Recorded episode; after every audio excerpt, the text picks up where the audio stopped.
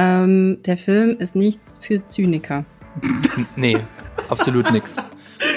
Ihr, ihr, ihr, seht nicht, wie Laura mich dabei anschaut. Hallo und herzlich willkommen zum Podcast Die Quadrataugen powered by Vodafone. Wonder Woman von 2017 war ja ein Mega-Erfolg, sowohl bei den Kritikern als auch bei den Fans. Regisseurin Patty Jenkins hat damals einen richtig guten Superheldenfilm mit einer Frau in der Titelrolle inszeniert. Und klar, wenn ein Film erfolgreich ist, dann muss natürlich auch ein Sequel her. Das Sequel Wonder Woman 1984 wurde erst immer wieder verschoben, um dann schließlich ab dem 18. Februar auf Sky zu laufen. Ob Wonder Woman 1984 an den Erfolg des Vorgängers anknüpfen kann, darüber rede ich jetzt mit Laura Samide. Hallo. Hallo Fabian. Und mit Marco Risch. Hi Marco. Hi, ich bin schon sehr gut, also in Rage. Nein, äh, aufgeregt. aufgeregt. Freude. Ich habe freudig erregt, ja. Mit euch zu reden. Genau. Ich muss reden über diesen Film. Und genau dafür sind wir ja hier. Wie äh, Laura hat schon gesagt, ich bin übrigens Fabian Behrens, Host vom YouTube-Kanal GigaTV Mac. Ähm, der Film, habe ich ja schon gesagt, läuft seit dem 18. Februar auf Sky. Das ist eigentlich normalerweise der Tag, der Donnerstag, an dem wir auch unseren Podcast veröffentlichen. Deswegen haben wir mal ausnahmsweise gesagt, wir verschieben das Ganze. Das heißt, wenn ihr jetzt seit Donnerstag auf Spotify oder sonst wo seid und immer wieder Refresh drückt, weil ihr wartet, dass die neue Folge von Die Quadrataugen endlich online kommt, sorry, das wird leider erst heute am Samstag soweit sein. Ich hoffe, ihr vergebt uns. Äh, doch bevor wir über den aktuellen DC-Film reden, es gibt ja schon bald den nächsten. Im März kommt nämlich sechs, also den, den 1,5 neuesten, sage ich mal. Im März kommt Zack Snyders Justice League zu HBO Max und am Valentinstag ist der erste echte Trailer rausgekommen. Wie hat der euch denn gefallen? Marco, willst du anfangen? Ach so, okay. Ähm, äh, ich habe ja drauf hingefiebert. Hatte sogar einen Count, es gab einen offiziellen Countdown und alles und ich hätte mir alles schön eingestellt, Kalender, Social. Ich war bereit für alles. Äh, Scheiß auf Valentinstagabend. Ich, ich, ich, ich kümmere mich hier um den Trailer und dann kam er drei Stunden früher. Also äh, die hatten einen offiziellen Countdown, die haben ihn trotzdem früher veröffentlicht. Wahrscheinlich, weil er irgendwo auch geleakt ist und dann haben sie gedacht, okay, dann müssen wir schneller raushauen. Oder Zack Snyder hat einfach zu früh abgefeuert. Das kann auch sein, weil er war der Erste, wo ich, wo ich den Trailer gesehen habe. Äh, ich habe mich wirklich drauf gefreut. Ähm, ich fand ihn nicht so krass, wie, wie ich gedacht hätte. Äh, jetzt, wo ich aber gerade zur Sekunde an einem Video darüber sitze, finde ich ihn schon wieder cool. Also, also auch die Musik, das, das ist halt die Originalmusik, die dann im Film verwendet wird von Junkie XL. Das ist ja auch ein komplett neuer Score. Ähm, äh, der, der, der Score vom Originalfilm war Danny Elfman. Das ist einfach eine komplett andere Stimmung. Es sieht anders aus. Ich bin gespannt, in welchem Bildformat er kommt, ob das wirklich dieses 4 zu 3 der Trailer ist oder, oder dann doch ähm, äh, hier European Widescreen, wie es äh, Zack Snyder vor einem Jahr noch angekündigt hat für den Film. Ich bin gespannt, es sieht cool aus. Ähm, ich bin mir, also es ist, es ist mehr als ein 1,5. Aber es ist auch nicht so viel anders als, als Justice League 1,5, das stimmt schon. Ähm, die, die Hoffnungen sind hoch, sagen wir es so. Es kann nur besser werden nach dem Theatrical okay. Release. Es kann, es kann nur besser werden. Ähm, bei, als wir das letzte Mal darüber geredet haben, das war, ähm, ich glaube, bei dem, bei unserem DC-Podcast, da hatte ich noch nicht so eine wirkliche Meinung, weil ich da den Film Justice League tatsächlich noch gar nicht gesehen hatte. Jetzt habe ich ihn für diesen Podcast endlich nachgeholt. Ähm, und äh, ja, ich kann verstehen, warum der nicht so gut angekommen ist, weil er ist echt wirklich nicht gut. Und deswegen bin ich schon irgendwie gespannt, was Zack Snyder da rausmacht. Äh, Laura, wir haben vorher im Gespräch auch schon über den Trailer geredet und du hattest da ein, eine sehr schöne Analogie oder einen, einen sehr schönen Vergleich. Ich bin gespannt, ob du dich auch traust, den jetzt hier im Podcast rauszuhauen. Hä? Zum oh Trailer. Nein, ich habe ihn vergessen. Okay, darf ich das, dann paraphrasiere ich das einfach. Und ja, du hast gesagt, ähm, Laura hat gesagt, der Trailer wirke auf sie, als würde da jemand einfach so sein Penis auf den Tisch knallen, so Bam! Da, guck. Was hast du denn damit gemeint, Laura? Also ich, mich hat der Trailer eher unterwältigt, ehrlich gesagt. Ich war nur so, ja, okay, das ist dein Penis. Verstehe. Schön für dich. Also es war irgendwie, ähm, ich glaube, also da haben wir im äh, ähm, DC-Podcast schon drüber gesprochen. Was ich bei Zack Snyder, genauso wie du, Fabian, ja auch immer ein bisschen schwierig finde, ist, er ist halt nicht so wahnsinnig gut da drin, ähm, Charaktere zu erzählen ähm, und tatsächlich eine Charakterentwicklung zu erzählen. Und dieser Trailer ist halt einfach auch genau das. Es ist einfach nur so Action, Action, Action. Jemand sagt was Wichtiges. Action, Action, Action. Jemand sagt noch was Wichtiges. ja, auch der, ich meine, aber das ist, ist es ein Trailer. Ich meine, wenn man das jetzt mal so von der Dramatik. Ähm, es ist anders als andere Trailer. Das muss man dazu sagen, weil Zack Snyder schneidet diese Trailer selber. Das ist wirklich, also Laura hat schon recht, wenn sie sagt, er packt seinen Penis auf den Tisch. Und ich gebe auch Laura recht, das ist nicht, Charaktere sind nicht Zack Snyders große Stärke. Es ist das Visuelle, es ist diese maskuline Action, aber genau das mag ich ja an seinen Filmen. Also das kann ich an ihn anerkennen, so wie ich Michael Bay-Film ähm, für seine Art der Inszenierung, äh, hier, Transformers ist ja auch dein, äh, dein, dein Guilty Pleasure. Äh, wenn man, wenn man das darauf reduziert, sind es unerreichbar gute Künstler in dem, was sie können vieles können sie gar nicht gut. Also gerade Zack Snyder. Aber ähm, ich freue mich einfach auf das, was er kann. Und äh, ich muss an was ganz anderes denken. Ich weiß noch, in der Uni hatten wir mal so ein äh, so ein Schnittkurs und da gab's ähm, so ein, äh, eine ganz coole Aufgabe. Man hat alle haben das gleiche Footage gekriegt und mussten einen Werbeclip machen. Ähm, es gab nur eine Aufgabe. Es gibt einen Originalwerbeclip. Das war das Footage dazu. Das, der Originalwerbeclip äh, läuft rückwärts. Und die Aufgabe war, also die Geschichte läuft rückwärts. Und die Aufgabe war, es nach vorne chronologisch richtig zu erzählen, aber sonst darf jeder machen, was er will. Und bei 20 Studenten kamen 20 unterschiedliche Ergebnisse dabei raus, komplett unterschiedliche. Und alleine aus dieser Sicht ist dieser Film so unfassbar interessant für mich. Und dann feiere ich jeden Frame, den ich von äh, äh, Justice, Zack Snyder's Justice League sehe, weil ich da schon die Unterschiede sehe. Wenn es nur das Bildformat ist. Das ist einfach für mich als Filminteressierter mhm. unfassbar interessant. Aber es ist ein Penis, der auf den Tisch gelegt wird. Das finde ich eigentlich ein ganz guter Vergleich von Laura. Es ist, ich finde, ähm, also ich stimme dir dazu, ne? Also als, als äh, Filmexperiment ist es wahnsinnig spannend. So. Ähm, und klar, äh, das dann auch nochmal gegenüberzustellen und dann eben zu schauen, okay, wie geht man kreativ irgendwie mit erstmal der gleichen Idee wahrscheinlich irgendwie äh, um ähm, wobei wir ja jetzt auch schon wissen, dass äh, Zack Snyder so ein bisschen gecheatet hat, nämlich Nachdrehs gemacht hat und dann mhm. irgendwie ja doch irgendwie weiter optimiert hat jetzt in den letzten Jahren. Also es ist ja nicht die gleiche Ausgangsvoraussetzung, ähm, die äh, Joss Whedon da hatte. Ähm, ich, ich bin, also wie gesagt, für mich fühlt sich dieses ganze Projekt halt so ein bisschen an wie, ich wurde ungerecht behandelt ähm, und jetzt zeige ich noch mal, was ich kann.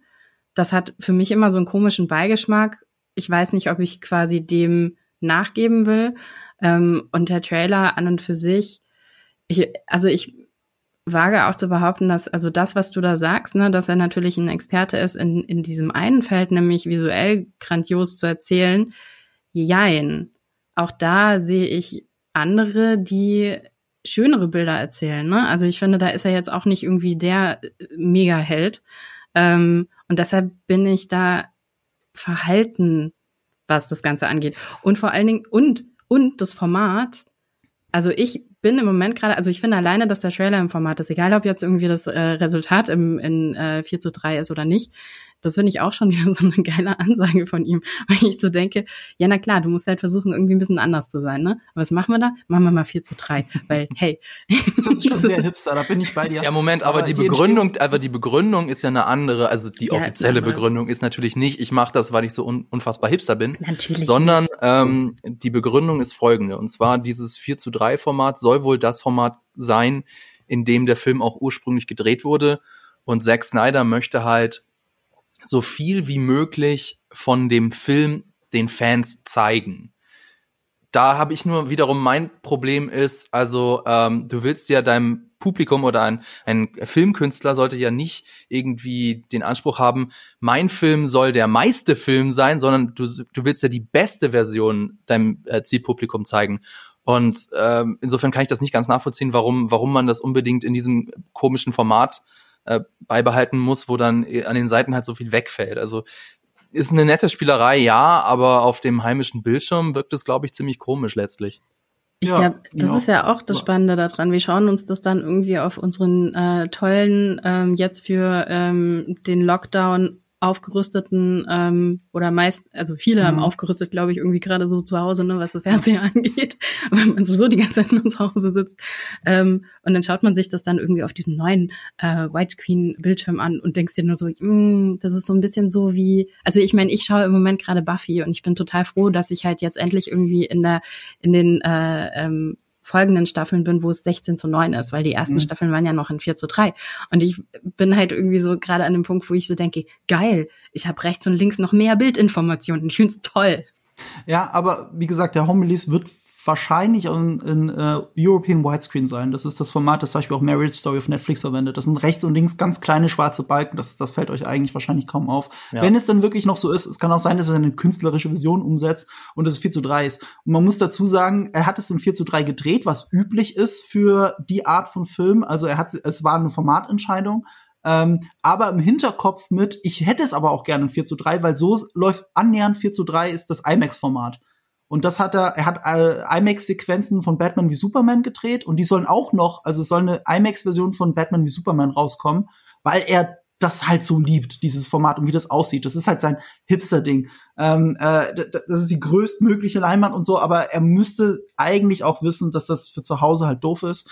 Und deswegen hoffe ich, dass es European Widescreen wird. Ähm, das ist das eine. Das andere ist, Cheat, du hast recht, er hat Nachdrehs gemacht und zwar umfangreicher, als ich zum Beispiel gedacht hätte, nämlich dass Ben Affleck zurückgekommen ist und äh, sogar Jared Leto. Er muss aber dazu sagen, zu dem Zeitpunkt, wo er den Film verlassen hat, waren Nachdrehs schon fest eingeplant. Also er hätte welche gemacht. Und ähm, es ist auch nicht so sehr der versnobte Künstler, der jetzt endlich kriegt, was er schon immer wollte, sondern er ist ja derjenige, der mit einem sehr tragischen Schicksal wegen seiner Tochter den Film verlassen musste. Ja, er hat sich Joss Whedon jetzt nicht ausgesucht, er hat aber auch nie gegen Joss Whedon ausgeteilt, äh, hat aber auch gesagt, er guckt sich das nicht an, weil das ist halt sein Baby und er will nicht Joss Whedons, er will sich davon nicht beeinflussen lassen. Und ähm, das, das macht es für mich als, als Filmfan halt so unfassbar interessant, was komplett anderes dann dabei rauskommen könnte. Und was Bilder angeht, er arbeitet ja auch mit unterschiedlichen Kameraleuten und ähm, ich war da ganz am Anfang von den allerersten Justice League Comic Con Footage Sachen, die man schon gesehen hat. Das war, glaube ich, 2016 sogar schon ähm, war ich von den Bildern so begeistert. Ich fand, das sieht alles so cool aus. Erst im Nachhinein habe ich verstanden, dass der deutsche Kameramann Fabian Wagner daran beteiligt war, der ja in Game of Thrones wirklich die allerschönsten Bilder gemacht hat, die Game of Thrones hatte. Und äh, als ich dann Justice League im Kino gesehen habe, habe ich mich gewundert, wo das alles geblieben ist. Das sieht alles so, so generisch aus. Und ähm, jetzt im Nachhinein, wo Fabian Wagner sagt, dass nur 10 bis 20 Prozent von dem, was er gefilmt hat, überhaupt in dem Justice League Kinofilm war, muss man aber dazu sagen, die Farbkorrektur zählt ja da auch mit rein. Ähm, das erklärt so einiges. Also die Farbkorrektur der ersten Trailer, die hat ja auch Zack Snyder mit Fabian Wagner zusammen gemacht. Das sieht alles so toll aus. Und dann sehe ich das, was Justice League 2017 daraus gemacht hat, mit diesem Rot und so, und es sieht alles so billig aus. Sieht genauso billig aus, wie ich auch finde, dass Infinity War in den Schlachtszenen nicht gut aussieht. Und äh, Endgame zum Beispiel sieht für mich besser aus, weil er einfach mehr Dunkelheit hat und dadurch das CGI besser kaschiert wird. Und das möchte ich mal für euch jetzt auch in den Hinterkopf einpflanzen, weil das eines meiner Probleme mit Wonder Woman 1984 sein wird, die Verwendung des CGI und zu welcher Tageszeit. Also manche Regisseure sind zu confident, was das CGI angeht. Und das, dazu gehört Zack Snyder garantiert auch dazu. Aber was das angeht, ist sein, sein, sein Justice League auch in den Trailern echt gut gealtert. Da bin ich sehr gespannt, was du dazu sagst, weil ähm, bei Wonder Woman gibt es extrem wenig CGI. Äh, okay, aber jetzt wollten wir noch ein bisschen. Das ist eine Frage der nicht, nicht vorgreifen. Ja, jetzt, Moment, also nicht vorgreifen. Jetzt wollten wir erst noch ein bisschen zu Ende reden mit über über Justice League. Ich möchte auch mal was sagen. Und zwar, ähm, also ich habe jetzt Justice League zum ersten Mal wirklich gesehen und ähm, also ich in, da, da steckt Potenzial drin. Also ich finde ja die Figuren interessant ähm, und auch, also da kann man was draus machen. Ähm, mein Problem mit Justice League war also das Pacing. Also das hat einfach äh, vor allem am Anfang überhaupt nicht funktioniert. Äh, mhm. Es hat sich keine wirkliche Dramatik entwickelt. Es hat viel zu lange gedauert, bis das alles dann einigermaßen äh, ins Laufen gekommen ist. Und meine Frage oder meine Sorge ist jetzt, okay, schafft man das, diese Pacing-Probleme? Ich muss vielleicht mal, ähm, Pacing bedeutet, äh, das Erzähltempo, also das sowohl äh, in, auf einer Szenenebene als auch auf einer Plot-Ebene. Das ist mit, mit Pacing gemeint. Und wenn man sagt, okay, der Film hat Pacing-Probleme, dann meint man damit, dass äh, die, der Flow der Geschichte oder dass es zu langsam dauert oder dass es auch vielleicht zu schnell geht. Und jetzt fangen sie vor meinem Fenster an mit äh, mit den Bauarbeiten, super. Äh, bitte Aber rausschneiden. Nix, ne? Okay, äh, dann, dann, ich, ich sitze auch sehr dicht vom Mikro, deswegen. okay, also und also der Film Cut also Justice League hat eindeutig Pacing-Probleme. In dem Sinne, dass das alles zu lange dauert und einfach nicht, äh, nicht auf den Punkt kommt. Und meine Befürchtung ist oder meine Frage ist, okay, aber wie schaffst du diese Pacing-Probleme denn ab, indem du noch mehr in den Film hineinstopfst? Denn der Film soll ja ungefähr, wenn ich das richtig im Kopf habe, vier Stunden gehen. Mhm. Und okay, da kannst du in vier Stunden kannst du natürlich die Charaktermotivation besser hinausarbeiten, aber die Dramatik, so meine Befürchtung, geht dann ja natürlich irgendwie verloren. Und auch der, der neue Trailer, der hat mir jetzt nicht wirklich gezeigt, warum ich mich auf den Snyder Cut freuen sollte. Klar, das Steppenwolf-Design ist irgendwie anders, wobei ich das auch doof finde. Aber ansonsten habe ich alles, was ich da gesehen habe, habe ich auch schon im fertigen Film gesehen. Und ähm, also mich hinterlässt der Trailer so ein bisschen ratlos tatsächlich. Mhm. Also zu dem, was du gerade sagst, irgendwie noch mehr in die Geschichte reinstopfen. Also da habe ich tatsächlich die größten Hoffnungen noch, weil dadurch, dass es halt eben eine Miniserie ist, ist es, ähm, kannst du halt einfach Story Arcs komplett anders nochmal aufziehen, ne? Und kannst dadurch irgendwie auch ähm, ähm, nochmal anders in Charaktere reingehen. Die Frage wird nur sein, schafft Zack Snyder das oder füllt er das Ganze eben mit mehr Action und mit mehr Bildern? Und schafft er es wirklich, dass ich ähm, an die Charaktere wirklich irgendwie rankomme. Das ist immer so mein, mein größtes mhm. Problem bei ihm, ne? Dass ich so denke, irgendwie, okay, ich verstehe, was du erzählen willst, ich verstehe deine Vision, ich habe auch Respekt für deine Vision. Ich komme aber leider irgendwo hast du mich verloren auf dem Weg. Also der Assembly Cut von äh, Justice League ging ja sogar fünf Stunden. Man muss dazu sagen, der Assembly Cut ist nicht mal ein Rohschnitt, sondern alles, was gedreht wurde, zusammengeschnitten. Und da waren noch nicht mal die Nachdrehs äh, drin.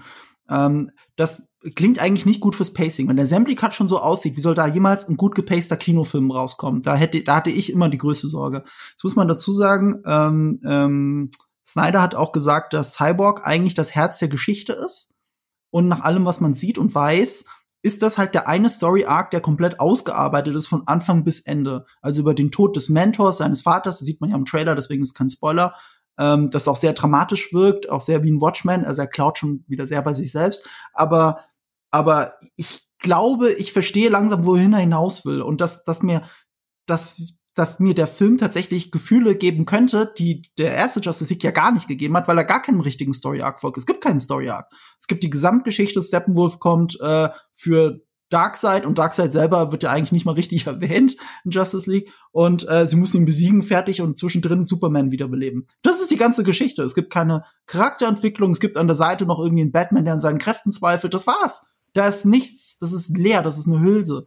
Und äh, das können diese die ganze Zeit. Ja, genau. Und das kann das kann so ein fünf Stunden oder eben halt vier Stunden Cut kann das natürlich ähm, komplett ver also er wird es komplett verändern. Die Frage ist natürlich, ob das dann nicht trotzdem eine zähe Geschichte ist. Das möchte ich nicht ausschließen. Ich erwarte eigentlich gar keine gut gepaste Geschichte, wenn ich ehrlich bin. Ich erwarte nur eine Geschichte, die mich wenigstens kümmert. Und das war vorher nicht so. Außerdem, naja, ja, es ist halt eine Miniserie, aber es funktioniert ja. Narrative zu ändern. Hm? Naja, wenn das meine ich damit, wenn, wenn du schlau bist als Regisseur ja. und ein neues Format hast und sagst, okay, ich muss nicht mehr ähm, jemanden zwei Stunden lang im Kino bespaßen, sondern ich hab, bin jetzt äh, im Home Entertainment, ich habe eine Miniserie, die Leute können zwischendrin aufs Klo gehen, die Leute können zwischendrin Pause machen, wenn sie wollen. Dann kannst du eine ganz andere Struktur aufbauen und dann kannst du diese vermeintliche Schwäche, oder was heißt vermeintlich, das ist die Schwäche, ne, dass, dass eben das Pacing nicht stimmt, kannst du für dich nutzen und kannst ja auch sagen, okay, ich erzähle ähm, diese einzelnen Folgen komplett anders. Ähm, du könntest ja auch äh, sagen, okay, die erste Folge geht nur um äh, Batman. Ja, das, also, das ist richtig, aber da, da muss ich dir gleich die Hoffnung nehmen. Das wird er nicht machen. Snyder, ich weiß. Ja, genau. Nee, er hat ja gesagt, es ist äh, ne, zwar, es kommt in vier Teilen raus, aber es soll als ein Film funktionieren. Ja, genau. Die einzige und Hoffnung, die ich da habe, ist Watchmen. Weil sein Watchmen war ja in drei Akten unterteilt. Und diese drei Akte waren eigentlich wie, wie eigene Filme. 93 Minuten Filme im, im Ultimate Cut von äh, Watchmen. Und äh, so könnte es schon funktionieren. Ich glaube aber nicht, dass es so macht. Hm. Ich glaube, das ist viel, viel Cross, äh, Cross-Cutting. Also wir ja, wissen es ja alles noch nicht. Ich glaube, wir müssen da einfach noch mal ein bisschen abwarten. Vor allem, wir wissen ja auch noch nicht, wie wir das Ganze denn überhaupt zu sehen bekommen. Denn ich habe das schon eingangs erwähnt, es wird eben ab März auf HBO Max zu sehen sein und HBO Max wird 2021 nicht in Deutschland anlaufen.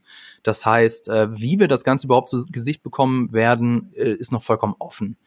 Ähm, wir haben jetzt fast 20 Minuten über Justice League geredet, deswegen würde ich sagen, machen wir doch jetzt hier mal einen, einen weiteren Cut und äh, gehen mal weiter. Übrigens, ihr, liebe ZuhörerInnen, wenn ihr anderer Meinung seid als wir, dann lasst uns doch einen Kommentar da oder ganz neu jetzt, schreibt uns eine Mail. Wir haben nämlich ein, endlich eine Mailadresse Äh, und die ist ganz einfach, sprich mit uns zusammen, ohne Punkt und Komma, at jellyfish.com. Sprich mit uns at jellyfish.com. Jellyfish, J-E-L-L-Y-F-I-S-H.com.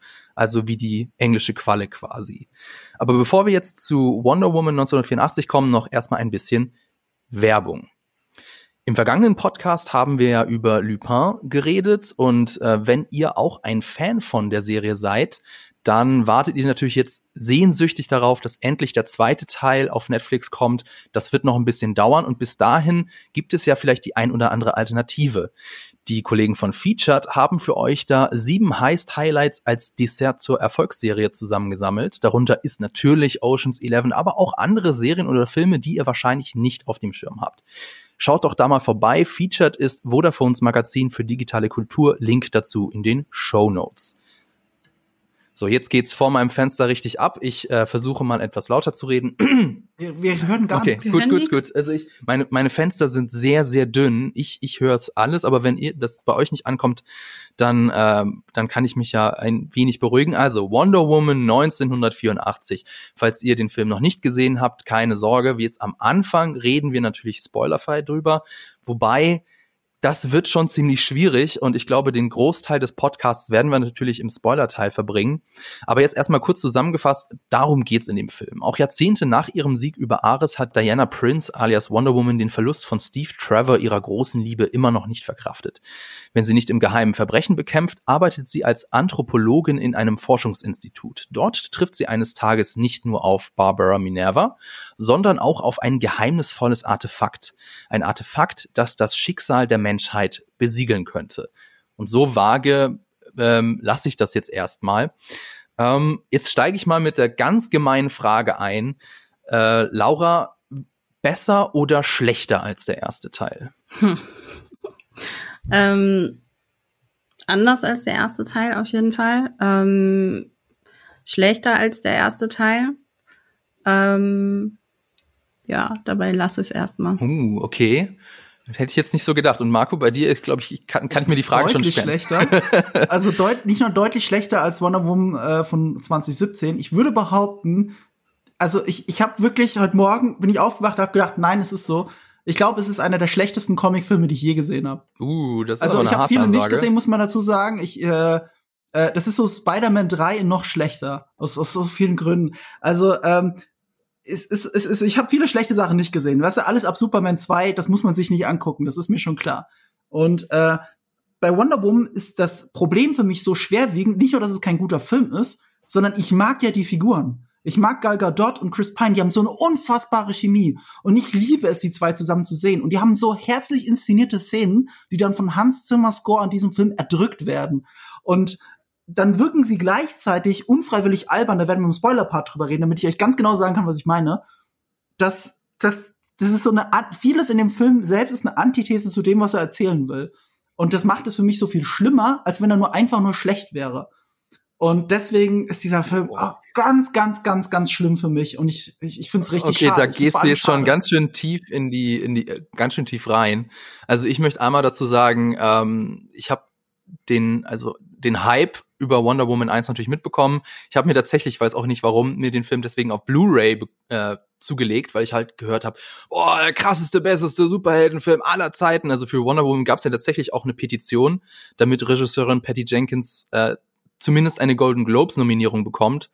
Ähm, in meinem Kopf war das eine Oscar-Nominierung, aber nee, es war jetzt erstmal nur eine Golden Globes-Nominierung. Und dann habe ich mir den Film angeguckt und habe so gedacht, so, what? Dafür? Weil der, das ist ein gut gemachter, handgemachter, ähm, also handgemacht in Anführungszeichen, ein handwerklich gut gemachter Superheldenfilm, aber auch nicht mehr. Also er hat schon auch deutliche Schwächen. Der erste Teil meine ich jetzt. Vor allem das Ende ist, ist echt nicht gut. Ähm, die, die Nebenfiguren, also die menschlichen Nebenfiguren, die, die interessieren mich alle nicht. Und er lebt tatsächlich von der Dynamik äh, Diana Prince beziehungsweise Wonder Woman und äh, Steve Trevor. Das ist das Herzstück des Films und das funktioniert so gut und deswegen funktioniert auch der erste Film eigentlich ganz gut.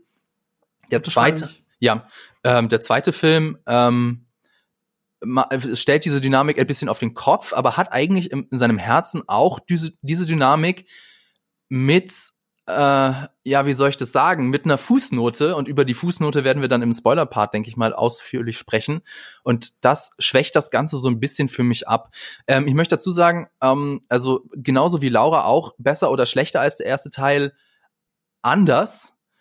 Aber mir hat das Finale besser gefallen. Also ich bin aus, aus Wonder Woman 2, ich werde jetzt Wonder Woman 1984, glaube ich, im Laufe des Podcasts einfach der Einfachheit halber Wonder Woman 2 nennen, bin ich, glaube ich, zufriedener oder, oder glücklicher oder mit einem besseren Gefühl rausgegangen als bei Wonder Woman 1. Warum das so ist, auch da kommen wir im Spoiler-Part dazu. Du tust aber auch recht daran, es Wonder Woman 2 zu nennen, weil das seit 1984 heißt, ist ein freches Gimmick, das nichts mit diesem Film zu tun hat. Auch darüber werden wir, Grund. ja Moment, auch darüber werden wir im Spoiler-Part drüber reden, weil das habe ich mich auch gefragt mhm. und ähm, ich bin so zwiegespalten und da denke ich, mir müssen wir auch, weiß nicht, ich weiß nicht, ob ich dafür einen Spoiler-Part brauche. Können wir eigentlich jetzt auch machen? spoilerhaft sagen, okay. der Film hat nichts mit, mit, mit den 80ern zu tun. Das ist nicht wichtig. Es ist nur wichtig für die Gags von Trevor Noah, dass er die Zeit nicht versteht. Könnte aber genauso gut Handys nicht verstehen. Steve Trevor. Trevor Noah ist der äh, Noah, Talkshow oh Steve Trevor. so, ich, in meinem Kopf ist es immer Chris Pine und Gal Gadot. Ich, ich, ich blende sogar aus, dass sie Diana Prince heißt, weil für mich ist einfach Wonder Woman fertig. Diana Prince ist ein ja. Alias. Sie ist ja Wonder Woman. Ähm, ähm, also die 80er, ich meine die 80er, es fängt, es fängt nicht in den ja. Ja, es macht keinen Sinn. Und, ähm, es, es, also es, es ist nur ein Gimmick. Nicht, es ist nur, fängt, Thor war so erfolgreich. Das ist alles. Thor, ja. Thor Ragnarok mit seinem 80er äh, äh, Style, aber er hat ja die 80er gar nicht zum Thema gehabt. Es war nur dieser Trash-Style. Das hat funktioniert und dann haben sie gedacht, dann machen wir das auch bei Wonder Woman, weil es gibt auch von den Comics her gibt's keinen Grund, dass es in den 80ern spielen müsste. Ja, Laura schüttelt schon den Kopf und ähm, das, das, das ist ein freches Gimmick, das nur bei den Titel, also bei den Titeleinblendungen der Produktionsstudios am Anfang eine Rolle spielt und bei den Credits, weil die auch in Vintage sind. Und der Rest ist auch nicht in Vintage, sondern mhm. es ist ein bisschen Mall-Romantik und, und das war's. Das, es hat nichts mit den 80ern zu tun. Es gibt keinen Grund, dass es in den 80ern hätte spielen müssen. Das ist äh, eine freche Werbekampagne. Ich fühle mich doppelt und dreifach verarscht, weil ich die Trailer cool fand. Eine Werbekampagne so. für die 80er. Bitte? der ja gar nicht im Jahr 84 rausgekommen ist. Darüber haben wir schon gesprochen, ja, genau. Ja, das kommt noch dazu, ne? Aber, aber, aber äh, dann ja. haben wir die Stelle, wo äh, diese Ausklangstelle aus dem Trailer, wo Blue Monday im Hintergrund läuft und die Leute dazu breakdancen, was total cool ist im Trailer. Und dann siehst du so im Film. Und was liegt im Film drüber? Und das ist kein Spoiler. Streichmusik von Hans Zimmer. Also wirklich, äh, äh, ich glaube Mozart dann oder irgendwas, ist auch völlig egal. Irgendwas Bekanntes, aber Hans Zimmer hat's neu intoniert und es läuft dann so im Hintergrund. Und, und Leute breakdancen dazu. Da fühle ich mich doch verarscht, dass das Ding 1984 heißt. Also, also ich sehe das ähnlich. Warte, warte, warte, warte, ganz kurz zur Werbekampagne für den, zu den 80ern. Ne? Also, ich frage mich wirklich, weil es ist ja doch ganz klar, dieser Film, dieses, dieser zweite Teil hätte nach dem ersten Teil spielen müssen und vor äh, Batman wie Superman. Richtig? Nee. Dann frage ich mich. Falsch. Der muss dann nicht frage ich mich, wie Superman spielen. Im Gegenteil. Doch, doch, doch, weil er erzählt eine wichtige, doch, aber doch, er muss da spielen, weil er erzählt eine wichtige Charakterentwicklung von Diana Prince, damit sie überhaupt in Batman wie Superman so sein kann, wie sie da ist. Das heißt, er muss zwischen diesen zwei Filmen spielen. Dann ist jetzt meine Frage, wo hätte er denn sonst spielen sollen? Also, äh, wenn er jetzt in den 70ern gespielt hätte, hätte er genau das Gleiche gesagt. Ja, jetzt die Hippie-Kultur ausschlachten. Wenn er in den 90ern gespielt hätte, hätte er gesagt, ja, jetzt gehen sie aber auf den Hype-Train der 90er. Also, okay, der ist jetzt halt in den 80ern und sie zapfen das so ein bisschen an und sie nennen ihn 1984. Aber ganz ehrlich, am Ende des Tages hat es für mich keine positive und keine negative Auswirkung auf den Es ist sogar antiklimaktisch, dass er lange vor Batman wie Superman spielt, weil, ohne jetzt zu viel zu verraten wollen, das kann man im Spoilerpart sagen, sie lernt Fähigkeiten in diesem, in diesem Teil und sie hat auch Aktionen in diesem Teil, die sie in den späteren Filmen gar nicht hat. Sie ist viel mächtiger 1984 als in Batman wie Superman und in Justice League. Das ist ja antiklimaktisch, ja, wo, das kannst du doch gar nicht wo erzählen. Wo, naja, gut, wo wir es einfach nur nicht sehen. Das wird ja nicht thematisiert. Okay, sie, ist ja nicht sie die Protagonistin. um die Welt zu retten, kämpft sie absichtlich schlechter als 20, 40 Jahre vorher. Das ist doch jetzt Quatsch. Naja, okay, dann musst du aber wirklich ganz tief reingehen und sagen, okay, da hätte sie jetzt Fähigkeit X einsetzen müssen, um ja. hier in diesen zwei Filmen besser dastehen zu müssen. Wobei du auch noch nicht weißt, ob sie das nicht im neuen Justice League nicht sogar kann. Das bezweifle ich. Also ich habe mir das tatsächlich also auch erst, ich habe mir das auch erst gefragt, warum, also ich meine, ähm, wenn man sich jetzt mal so Batman wie Superman und Justice League anguckt, so äh, okay, von der Charakterentwicklung, was für ein Raum bleibt denn da eigentlich noch? Ich meine, äh, erst in Justice League lernt sie ja so wirklich, okay, Klammer auf, wenn Superman nicht da ist, ne, dann muss ich jetzt hier die Justice League anführen, was auch sehr halbherzig umgesetzt wurde, aber egal. So, und ähm, da habe ich mich dann auch gefragt, ja, okay, aber welche Geschichte will denn dann Wonder Woman 1984 erzählen? Ähm, jetzt verstehe ich es aber schon und ich würde Laura schon eher zustimmen, dass es tatsächlich ein, äh, ein, ein Puzzlestück gibt oder einen Baustein gibt, der in ihrer Geschichte gefehlt hat. Es wirkt tatsächlich ein bisschen albern, wenn man es mit, mit dem Anfang, ist es der Anfang von Batman wie Superman vergleicht, ähm, weiß nicht, ob das ein Spoiler ist. Es geht um mein Foto. Ähm, insofern, das wirkt ein bisschen albern, aber von, von dem Charakter gedacht, kann ich es schon nachvollziehen. Nochmal was zu der, zu der Zeit, 1984. Ja, würde ich gerne weiter darüber, über Charakter. Ja. Ich finde das gar nicht. Ich finde, bei Batman wie Superman und Justice League hatte ich nicht das Gefühl, oh, ich verstehe Wonder Woman nicht. Da muss, ich habe doch den Wonder Woman Film gesehen, dazwischen fehlt doch irgendwas, damit das die Frau ist, die ich jetzt hier sehe. Das Gefühl Natürlich, hatte ich gar nicht. Und, und, und, und wenn, selbst wenn es stimmt, hätte, hätte Wonder Woman 2 hätte auch zwei Jahre vorher spielen können. Das muss nicht das Jahrzehnt sein. Die haben die ganzen Titel, weißt du, ins egal wer wann der Film spielt, dann wäre das nicht im Titel. Der Film heißt Wonder Woman 1984, kein Comic heißt Wonder Woman 1984. Das ist Quatsch. Das ist, das ist, das ist ein Gimmick. Das ist ein Werbekampagnen-Gimmick. Sie haben gedacht, das ist cool und sie machen das und das hat bei Tor funktioniert, deswegen auch ein paar Jahre entsprechend später. Mittlerweile sind die 90er wieder cool, dafür waren sie aber zu spät und, äh, und das merkt man dem Film an. Das ist ein Gimmick, das für die eigentliche Handlung gar keine Relevanz hat. Ich gebe dir recht, es hat für die eigentliche Handlung keine Relevanz und deshalb ist es, nehme ich das als Gimmick hin ne, und sag einfach, ja, ist okay, das ist ähm, schön bunt und ähm, es sind die 80er, why not? Ähm, und es macht, finde ich, irgendwie tatsächlich Sinn, irgendwie, wenn du irgendwie die äh, Szene, die du auch im Trailer dann ja auch siehst, ähm, die äh, äh, Kostümszene irgendwie mit Steve irgendwie hast und ähm, wenn er dann irgendwie versucht, die neue Welt zu verstehen. Aber ansonsten, also für mich hat das keinerlei, und das meine ich damit, das hat keinerlei positive oder negative Auswirkungen darauf, wie ich den Film jetzt sehe. Und ich gebe dir da ähm, nicht recht, ne? Also da fehlt ein Baustein. Und zwar, guck mal, wo haben wir sie das letzte Mal verlassen? Sie ist unglaublich naiv und voller ähm, Liebe für die Welt ausgezogen von Themyscira ähm, und hat gedacht, sie muss nur Aris aufhalten und dann wird alles gut. Und dann hat sie am Ende des Films verstanden, nein, Menschen sind zwar auch gut, aber auch scheiße.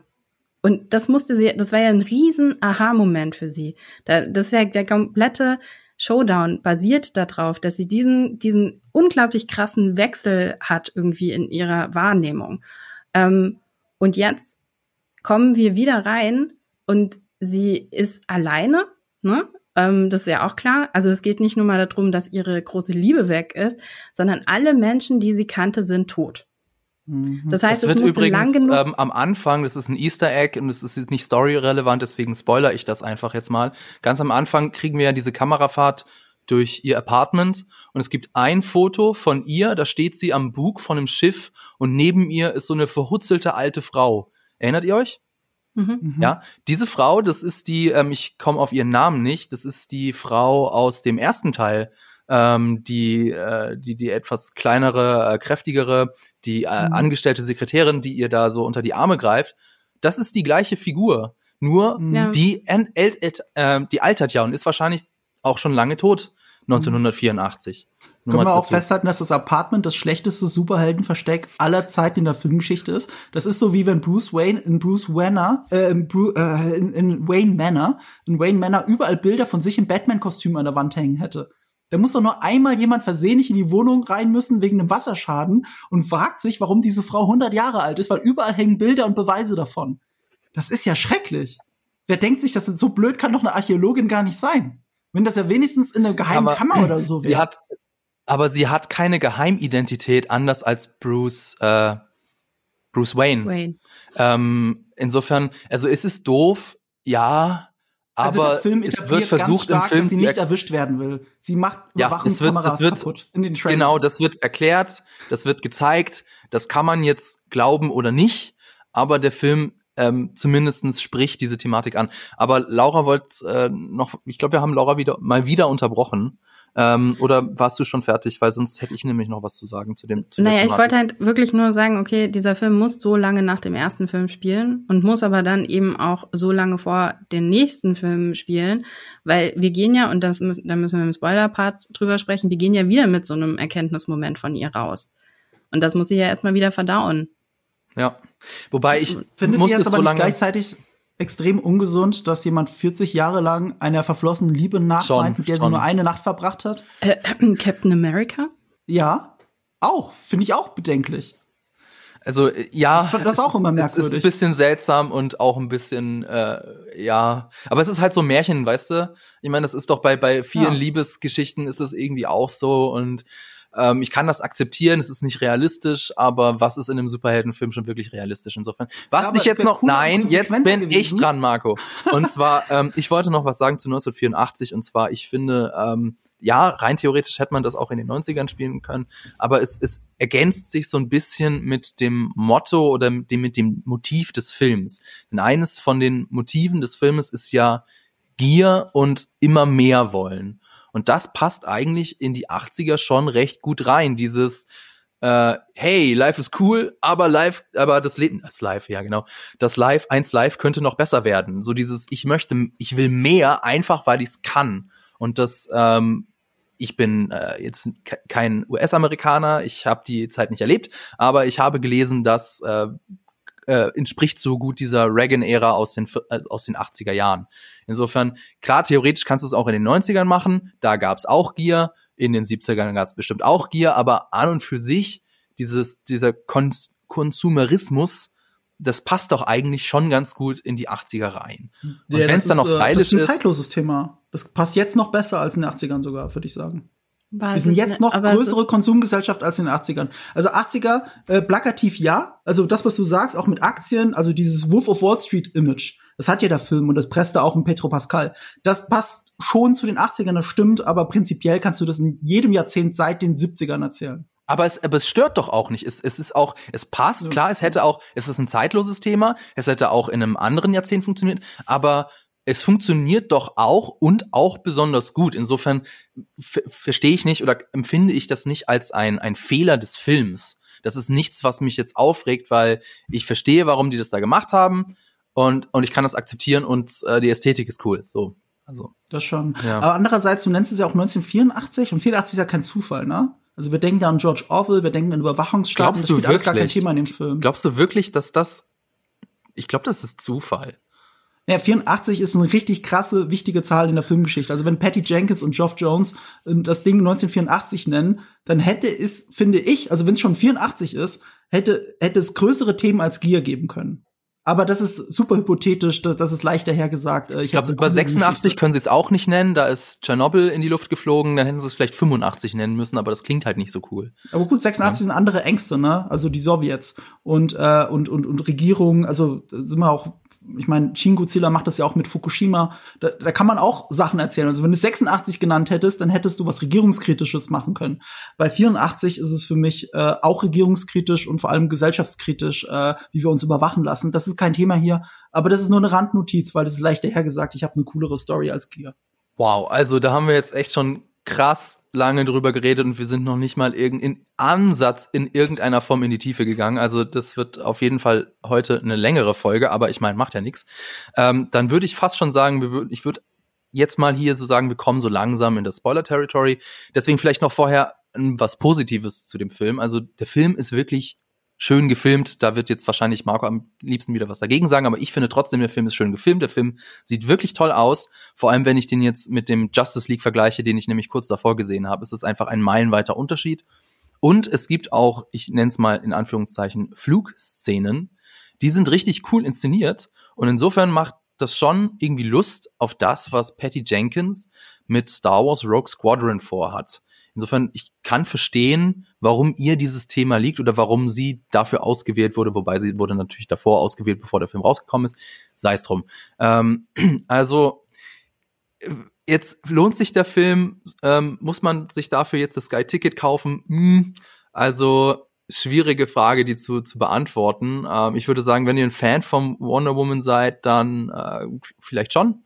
Äh, wenn ihr jetzt ein absoluter Zack Snyder-Fan seid, dann würde ich wahrscheinlich sagen, wartet erst noch, bis der Film ins Kino kommt, denn der Film soll auch noch ins Kino kommen, so wie ich das verstanden habe. Oder? Also ich muss, ich würde ganz klar sagen, also die Warnung, ähm, der Film ist nichts für Zyniker. nee, absolut nix. ihr, ihr, ihr, seht nicht, wie Laura mich dabei anschaut. das ist schön an Podcast, dass man das nicht sieht. Aber du erzählst es ja. Aha. Ähm, naja, weil es ist halt, es ist halt ganz klar, ähm, die ist die Wonder Woman-Themen, ne? Also die, die klassischen Motive von Wonder Woman sind schon per se nichts für Zyniker, würde ich mal behaupten. Ne? Also du hast da ja ganz vorne irgendwie dran, dass ähm, Wonder Woman quasi ein, ein, ein Konstrukt ist gegen ähm, männliche Helden, die mit äh, Gewalt ähm, und durchkommen. Ne? Also das ja. hat der Erfinder schon in dieser Figur angelegt, dass sie halt beispielsweise niemanden töten möchte. Ähm, du hast als ganz starkes Motiv Schwesterlichkeit ähm, wo es wirklich irgendwie, was man ja jetzt auch in dem Film wieder sieht, wo es darum geht, am Anfang tatsächlich auch ein Bonding irgendwie aufzubauen, ähm, ein Bonding, ein Bond aufzubauen zwischen der Protagonistin und der Antagonistin. Ähm, und am Ende tatsächlich das ja auch irgendwie sehr viel, ähm, also das ist jetzt schon, ja, also Achtung, ja. Spoiler. Ähm, das hat, also es, es, es, trägt sich, es trägt sich durch die Geschichte irgendwie irgendwo auch durch, dass es da eine Verbindung gibt und dass es da ähm, verschiedene ähm, Sachen gibt, die man dann ausdiskutiert. Was in diesem Film für mich eines der schönsten Motive ist tatsächlich ist, dass sowohl in der Protagonistin als auch in der Antagonistin angelegt ist, ähm, was heißt es, Frau zu sein? Das ist auch was, was aus den klassischen Comics tatsächlich ähm, rauskommt. Gleichzeitig ist in dem Film aber auch angelegt, was heißt es, Mann zu sein? Auch das ist in den Comics angelegt. Ähm, und dementsprechend finde ich, der Film wird der Vorlage, also den Comics und dem ursprünglichen Gedanken dessen, warum es eine Wonder Woman geben muss in diesem Universum, treu. Ja, also ich finde, dass der, der tickt alle Boxen an. So. Aber, und da sind wir wieder bei diesem Punkt, wenn du halt jemand bist, der halt einfach ähm, auf die Melancholie und auf die ähm, äh, Selbstzerstörung von, von Helden äh, setzt und da halt Bock drauf hast, dann bist du beim Film natürlich erstmal falsch. Ja, bist du auch beim ersten Film irgendwo falsch gewesen oder grundsätzlich bei den Comics falsch, weil das ist nicht das ist nicht das, was dieser Film erzählt. Und wir dürfen auch nicht vergessen, wenn wir jetzt gleich in die Kritik reingehen, für wen ist der Film denn gemacht? Ähm, ich wusste, dass du es sagst, in genau den Worten. Ich wusste es. Und für, für, für ja. wen ist denn der Film gemacht, sag's, Laura? Sag's, für wen ist er gemacht? Warum, warum wird da drauf so betont die ganze Zeit, dass keine Gewalt eingesetzt wird? Der ist für junge Mädchen gemacht. Der Und anders als Birds of Prey ähm, werden sich junge Mädchen diesen Film auch angucken, weil sie das dürfen. Ja.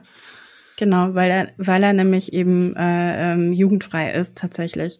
Und das ist ja auch was, was Patty Jenkins und, und auch Gal Gadot immer wieder betont haben und was ja auch genau das ist, was was sie ähm, nach dem ersten Film auch so krass realisiert haben, dass sie durch diesen ersten Film ja ähm, Wonder Woman wieder als als Figur eingeführt haben, ähm, bei jungen Mädchen, die eine Identifikationsfigur gefunden haben. Und ähm, was sie auf Fanmessen in, erlebt haben, dass unglaublich viele junge Mädchen im Kostüm dort aufgetaucht sind. Und ich glaube, das hat sie einfach so beeindruckt, dass es für sie ganz klar war, dieser Film ist für diese jungen Mädchen. Das ist für die Generation von morgen, ähm, die einfach jetzt hier nochmal eben ein Sequel bekommt, ähm, ja, was, was sie in ihren, in bestimmten Werten eben unterstützen soll. So. Ich würde aber auch sagen, dass ich dazu ja. sagen, ja, du überschätzt den inneren Zyniker in mir, weil für all das liebe ich ja Wonder Woman. Ich liebe dieses Naive an ihr, ich liebe das, wofür sie steht. Ich liebe es, dass es eine Heldenfigur gibt, jetzt auch in real verfilmt, für, mit der sich junge Mädchen identifizieren können. Ich liebe das alles an ihr ich liebe dieses Naive an ihr, dass sie eben nicht der zynische Held ist, der die schlimmsten Dinge durchmachen muss. Ich mag es aber auch natürlich auch einen Film, die Momente, wo, wo, wo ihr, sie ist ja badass ohne Ende und gleichzeitig auch zerbrechlich, weil sie innerlich so unschuldig ist. Und das ist das, was ich an dieser Figur alles toll finde. Und sie soll genauso bleiben. Und ja, diese Boxen checkt alle Wonder Woman 1984. Aber auch nichts davon ist mein Problem. Also, okay, und was dein Problem ist, was, was dein Problem ist, da kommen wir jetzt gleich im Spoiler-Part zu. Mhm. Noch eine kurz, ganz, ganz kurze Anmerkung. Ich finde, der Film ist nicht nur für junge Mädchen, sondern ich finde auch, der moderne Mann sollte sich diesen Film ja. angucken. Ähm, insofern, wenn, wenn euch das äh, normale Superheldengedöns irgendwie langweilt oder so, dann gebt doch dem Film mal eine Chance, weil er ist auf jeden Fall anders. Das kann ich schon ja mal sagen. Als, man hat ja auch als Mann eine Identifikationsfigur mit äh, nicht Trevor Noah, sondern äh, Steve, Steve Trevor. Trevor. Trevor Noah, der ähm, immer hinten irgendwo auftaucht. Ich, ich kann es ja nie, ich kann ja, ich kann ja, ähm, Chris Pine finde ich halt so großartig schon seit Kirk. Und ähm, er ist ja, gerade weil er auch Kirk ist, so eine un unfassbar heroisch maskuline Figur. Und äh, Steve Trevor konterkariert das sehr oft und, äh, und sie ist ja die Heldin. Und deswegen ist es so wertvoll, dann auch gerade Kirk, in Anführungsstrichen, als Identifikationsfigur in Wonder Woman zu haben. Das macht es sogar noch besser. Mhm. Also gerade als Mann sollte man sich das anschauen. Ähm, aber das ist ja, wie gesagt, alles nicht mein Problem. Und das kann ich noch spoilerfrei sagen. Das hat mit Pacing zu tun von diesem Film, dass er keinen Fokus hat, dass er viel zu lang ist, viel zu zäh ist, viel zu kitschig ist und äh, das nicht wegen den Figuren selber, weil die haben noch dieses, diese angemessenen Kitsch, den ich selber sehr, sehr, sehr gerne mag, sondern in dem Moment, wo Hans Zimmer den meiner Meinung nach schlechtesten Score, den er je gemacht hat, voll draufknallt und zwar so laut, dass ich die Dialoge teilweise gar nicht verstehe, ähm, hat er das alles konterkariert und das Alberne, was in diesem Film passiert, was auf einem Ghostbusters-Niveau ist, was der Film meiner Meinung nach eigentlich gar nicht sein will, macht das alles kaputt.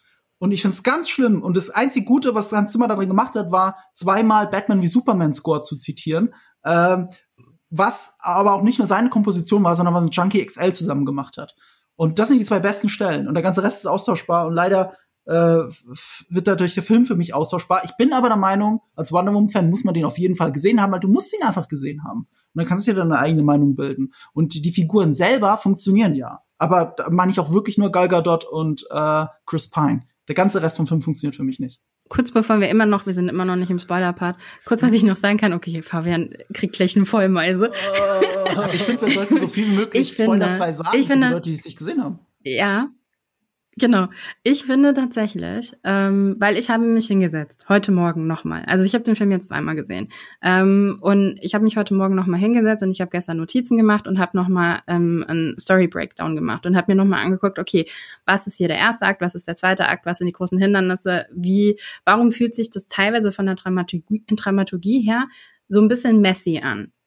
Und es ist nicht messy es ist tatsächlich, wenn ich mir in die Dramaturgie anschaue, wenn ich mir anschaue, wo werden hier die Punkte gesetzt, wo werden die Motive gesetzt, wo werden die, wo werden die ähm, ähm, Wandlungen gesetzt, ist es tatsächlich, finde ich, eine der schönsten Dramaturgien, die ich seit langem mir angeschaut habe.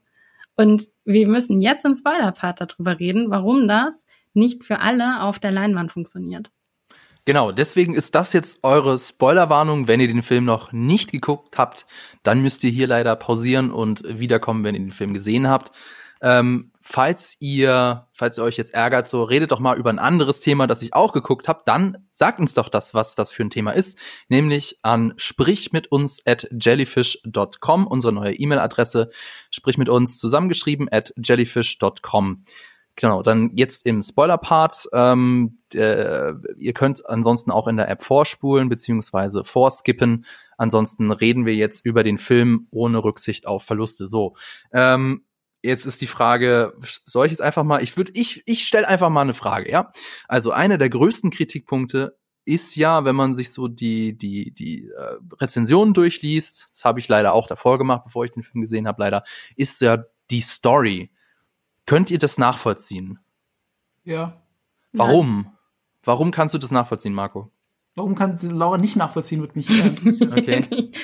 mich würde schon auch interessieren, warum du es nachvollziehen kannst. Ich würde behaupten, also, also kaum jemand kann doch den Film angucken und sagen, ja, die Story war doch super. Also, doch? also, also der Antagonist äh, äh, relativ schwach geschrieben, plakativ. Gut, das ist ein Comicfilm, was, was, was erwarte ich. Aber äh, das Petro Pascal diese, diese Trump Wolf of Wall Street Karikatur spielt oder, oder Gordon Gecko heißt das Original, ne? Mhm. Ja. Ähm, äh, das ist, das ist schon sehr, sehr, sehr schwach und, und unfreiwillig albern. Es soll oft albern sein, aber es ist oft unfreiwillig albern. Petro Pascal spielt das aber natürlich, weil er ein guter Schauspieler ist, mit der Inbrunst, mit der man das eigentlich spielen müsste, weil er die Figur halt zu 100% ernst nimmt natürlich. Aber ich erwische mich als Zuschauer andauernd dabei, dass ich sie nicht ernst nehmen kann. Und äh, Mhm. Man muss vielleicht ihre noch mal dazu sagen- angeht, ja, Ja. es ist mir Also ich auch wollte nicht eigentlich nur immer mal klar, dazu sagen, was er will und wie seine Fähigkeiten funktionieren. Aber am Ende geht's um, äh, Ja. um Wünsche. Er ist eine wandelnde Ja, Genie-Lampe. genau. Genau, es, das wird nicht ganz klar, aber wenn man aufpasst, dann kann man sich sonst schon so zusammenreimen. Also nochmal, Marco, du hast es gesagt, es geht um einen Stein, der Wünsche erfüllt. Das ist natürlich jetzt, sage ich mal, es gibt auch im eigentlichen Sinne keinen Superbösewichten, den, den gibt es schon, aber der, der, den, den kriegt man nie zu sehen. Also äh, Pedro Pascal beziehungsweise ähm, Max Christian Lord heißt er ja. Max Ja. Lord. Ja, Ja. das ist eigentlich kein Bösewicht, er ist ein Antagonist. Und ähm, es wird auch einmal kurz erwähnt, es ist nämlich die Affenpfote, also äh, Monkey's Paw. Die Affenpfote ist eine Kurzgeschichte von William Warnock Jacobs und darum geht es eben um einen verfluchten Talisman, der Wünsche erfüllt, aber im Tausch einen Preis verlangt. Also erfüllt er, er, die Mhm. Affenpfote erfüllt dir diesen Wunsch, aber anders als du denkst. Also zum Beispiel ähm, in der Kurzgeschichte ist es so, da die erste Wunsch ist, ich will 200 Pfund haben. Und dann klopft es an der Tür und dann kommt jemand rein und sagt, ähm, wir haben sehr schlechte Nachrichten. Ähm, ihr Sohn ist bei einem ganz, ganz furchtbaren Fabrikunfall ums Leben gekommen. Beileid, Beileid. Apropos, hier sind 200 Pfund äh, aus der Lebensversicherung oder so. Das, das ist so die Idee hinter der Affenpfote. Mhm. Ähm, und man muss jetzt mal dazu sagen, also positiv, okay, es ist jetzt mal was anderes. Es ist jetzt nicht Thanos, es ist nicht Steppenwolf, der, der Ja. zum hundertsten Mal sagt, ich will die Welt zerstören, Schrägstrich erobern. Das ist schon mal was, also in, in der Ausgangslage was Positives. Es ist natürlich schon sehr abgedreht und sehr, sehr albern. Wenn man natürlich sagt, also es gibt einen Stein, der Wünsche erfüllt, dann, dann, dann, dann all bets are off. Also dann, dann kann sich da die Story ja in alles Mögliche entwickeln. Und sie wird tatsächlich auch gegen Ende sehr, sehr abgedreht, was wahrscheinlich nicht viele Leute mögen. Ich Ja, mochte das, zu ich mochte das unnachvollziehbar so abgedreht. gerne. Ja. Das ist genau das, was ich am liebsten mochte an diesem Film, dass er nämlich einfach ähm, bestehende Narrative auf den Kopf stellt, sich nicht danach richtet, irgendwie, wie man normalerweise einen Heldenepos zu erzählen hat, irgendwie von A nach B nach C, sondern ähm, ist tatsächlich, und das meine ich mit Dramaturgie, ist tatsächlich auch hinbekommt, zwei Antagonisten zu erzählen, zwei Antagonisten für mich mit glaubwürdigen Motiven zu erzählen, mit ähm, äh, Cheetah und Kristen Wiig, eine der schönsten Story Arcs, die ich in einem Antagonisten äh, seit langem gesehen habe tatsächlich.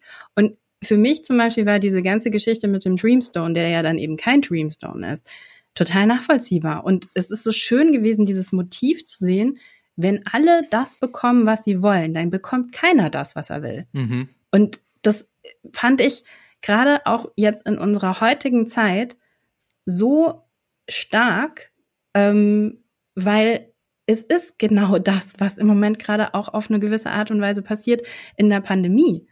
Und also ich habe da einfach eine Querverbindung irgendwie sofort aufmachen können. Und dadurch hat mir der Film schon beim ersten Mal gucken und jetzt beim zweiten Mal gucken gestern Abend ähm, so viel ähm, nochmal irgendwie auch an Gedankengut mitgegeben, so dass ich irgendwie das Gefühl hatte, okay, ich krieg da gerade mehr ähm, von diesem Film, als wenn ich eben zum Beispiel, was weiß ich, Batman wie Superman mir angucke, okay, sei, sei es so, ne? Oder ähm, selbst als wie wenn ich irgendwie, ähm, ich meine, ich bin ja großer Christopher Nolan-Fan, als wenn ich mir seine Batman-Filme angucke. Ne? Da kriege ich auch sehr viel und ich liebe die Filme. Ähm, aber was nochmal dieses, äh, dieses tatsächlich so eine Moral und eine Ethik und eine ethische Frage dahinter und äh, was ist die Gesellschaft, da gibt mir Wonder Woman 1984 mehr mit. Das ist witzig, ich habe das nicht mit Corona die Parallele gezogen, sondern mit dem, mit dem Klimawandel, was wahrscheinlich, glaube ich, auch eher so die Intention war. Ja, was die Intention war wahrscheinlich, Ja, ja. also im Sinne von, klar, du kannst natürlich äh, bockig drauf bestehen, äh, einen protzigen SUV zu fahren und mit 250 kmh jeden Tag über die Autobahn zu brettern und dann ein gold überzogenes Steak zu futtern. Aber es ist vielleicht nicht die beste Lebensweise. Also, das ist so, ja, du kannst immer mehr, immer mehr haben, aber du sollst vielleicht auch dabei bedenken, was für einen Preis du dafür bezahlst. Und die Geschichte oder diese, dieses, diese Prämisse, diese, diese Lektion finde ich persönlich sehr schön, weil sie natürlich mich auch in meiner Lebenssicht bestätigt und ich kann mich danach gut fühlen, weil ja, genau, so ist es. Und äh, kann dann trotzdem morgen mein, mein Steak essen, weil ich äh, inkonsequent bin. Aber das hat mir schon sehr gefallen. Aber Marco, was, was stört dich denn an der, an der Geschichte? Ihr habt so? beide die Aussage des Films in jeweils fünf Minuten zusammengefasst. Und das schafft der Film nicht. Der Film braucht zweieinhalb Stunden dafür. Er zieht sich ohne Ende. Und das ist natürlich, ähm, das hat das hat hauptsächlich mit Petro Pascal als Antagonisten zu tun. Aber bei Kristen Wiig, da kommt, da kommt noch, da kommen noch ganz andere Sachen dazu. Der Film ist unfokussiert. Das ist genau wie bei Spider-Man 3. Zu viele Antagonisten auf einem Haufen, alle auf ihre Sicht auch nachvollziehbar und es kann dir auch was geben, aber der Film ist unfokussiert, alles passiert auf einmal und dadurch wirkt es albern unfreiwillig. Also, ihr, ihr seht doch auch, was ich meine. Also, das mit den Wünschen zum Beispiel in einzelnen Momenten sehr gut zusammengefasst. Auch wenn doch die Frau sagt, ach, ich wünschte, ich wäre berühmt. Und was dann passiert, wie dann Leute vom, vom Schaufenster sind. Oder wenn der eine sagt zu seiner Frau, ich wünsche, würdest tot umfallen und so. Das sind alles diese kleinen Momente, wo, wo Oder wenn genau sich das, alle Leute sagt, wünschen, sie hätten immer grün auf der Straße, dann bricht natürlich der Verkehr zusammen. Fand ich auch sehr cool. Richtig. Ne? Ja, aber, aber gleichzeitig äh, gibt es dann quasi einen Schnitt und, und, und die ganze Welt ist, ist, ist völlig aus dem Ruder. Und ähm, und die kloppen sich auf der Wiese und so. Und ich, ich frage mich, wo kommt das denn auf einmal her? Also klar, wenn du das alles weiter genug denkst, dann kommst du irgendwann an den Punkt an, aber der Film hat mir das bis dahin gar nicht erzählt, wie das sein kann, dass jemand, der gerade noch gegen Nuklearkrieg protestiert hat, auf einmal mit dem Schild auf jemand anderen einprügelt, der für die Umwelt protestiert. Wie kann das denn sein? Das, das wirkt in dem Moment wie in Ghostbusters 1 oder 2, wenn die Geister auf die Stadt losgelassen werden. Es wirkt unfreiwillig albern für mich. Es verliert diese Aussage in dieser Albernheit. Und äh, gleichzeitig will er ja eine sehr dramatische und persönliche Geschichte erzählen. Deswegen möchte ich mal ein, von einem Moment erzählen, der für mich das Beste und Schlechteste von Wonder Woman zusammenfasst. Nämlich äh, der Abschied von äh, Diana äh, mit Steve. Wo sie ihn hinter dieser Säule, Säule küsst. Das ist wirklich zutiefst traurig und wie sie miteinander reden und ich hätte am liebsten mitgeheult. Ich hätte am liebsten mitgeheult. Und dann geht sie selber heulend von ihm weg, alles in einem One-Shot, geht auf die Kamera zu, die Kamera geht mit ihr durch das ganze Chaos und, und, und geht da raus. Das ist ein fantastischer Abschied, der super hätte funktionieren können. Aber der Score von Hans Zimmer hat das so erdrückt im Kitsch, dass es mir unangenehm war. Und dann läuft sie im One-Shot durch das Chaos durch und das sieht alles aus wie Ghostbusters, was dort passiert ist. Das ist alles Ghostbusters. Und dadurch wird es gleichzeitig albern. Und da hat sich der Film einfach selber für mich kaputt gemacht. Und zwar zu einem Punkt, dass ich da auch nicht mehr zurückfinden kann. Ich war froh, dass ich ihn nicht im Kino gesehen habe, weil so konnte ich wenigstens lautstark vom Fernseher darüber lästern und mal Pause drücken und mal in Ruhe darüber nachdenken, was für ein Kack ich da gerade sehe. Weil im Kino wäre ich im Sessel versunken und ich, du hast ihn zweimal innerhalb von 24 Stunden gesehen oder, oder äh, in kürzester Zeit. Ich mhm. persönlich werde diesen ich Film nie wieder mein ganzes Leben sehen. Weihnachten gesehen. Oh, oh, ach so, okay. Nee, ich habe ihn an Weihnachten schon gesehen. Okay, du hast ihn aber zweimal gesehen. Ich werde ihn nie wieder ein zweites Mal sehen. Das war's mhm. für mich. Ich, ich werde, äh, weißt du, in zehn Jahren kann ich auch eher drauf zurückblicken und an Steve und Gal Gadot, also wirklich, wenn ich die beiden denke, sind auch Momente aus diesem Film mit dabei. Und das ist das Positive und das möchte ich gerne bewahren für mich und mir die Scheiße nicht mehr angucken. Ich glaube, ich jetzt in nächster Zeit auch nicht. Das hat aber was einfach mit der Länge und dem, dem Pacing zu tun. Also der Film geht, glaube ich, 150 Minuten, was schon ordentlich lang ist.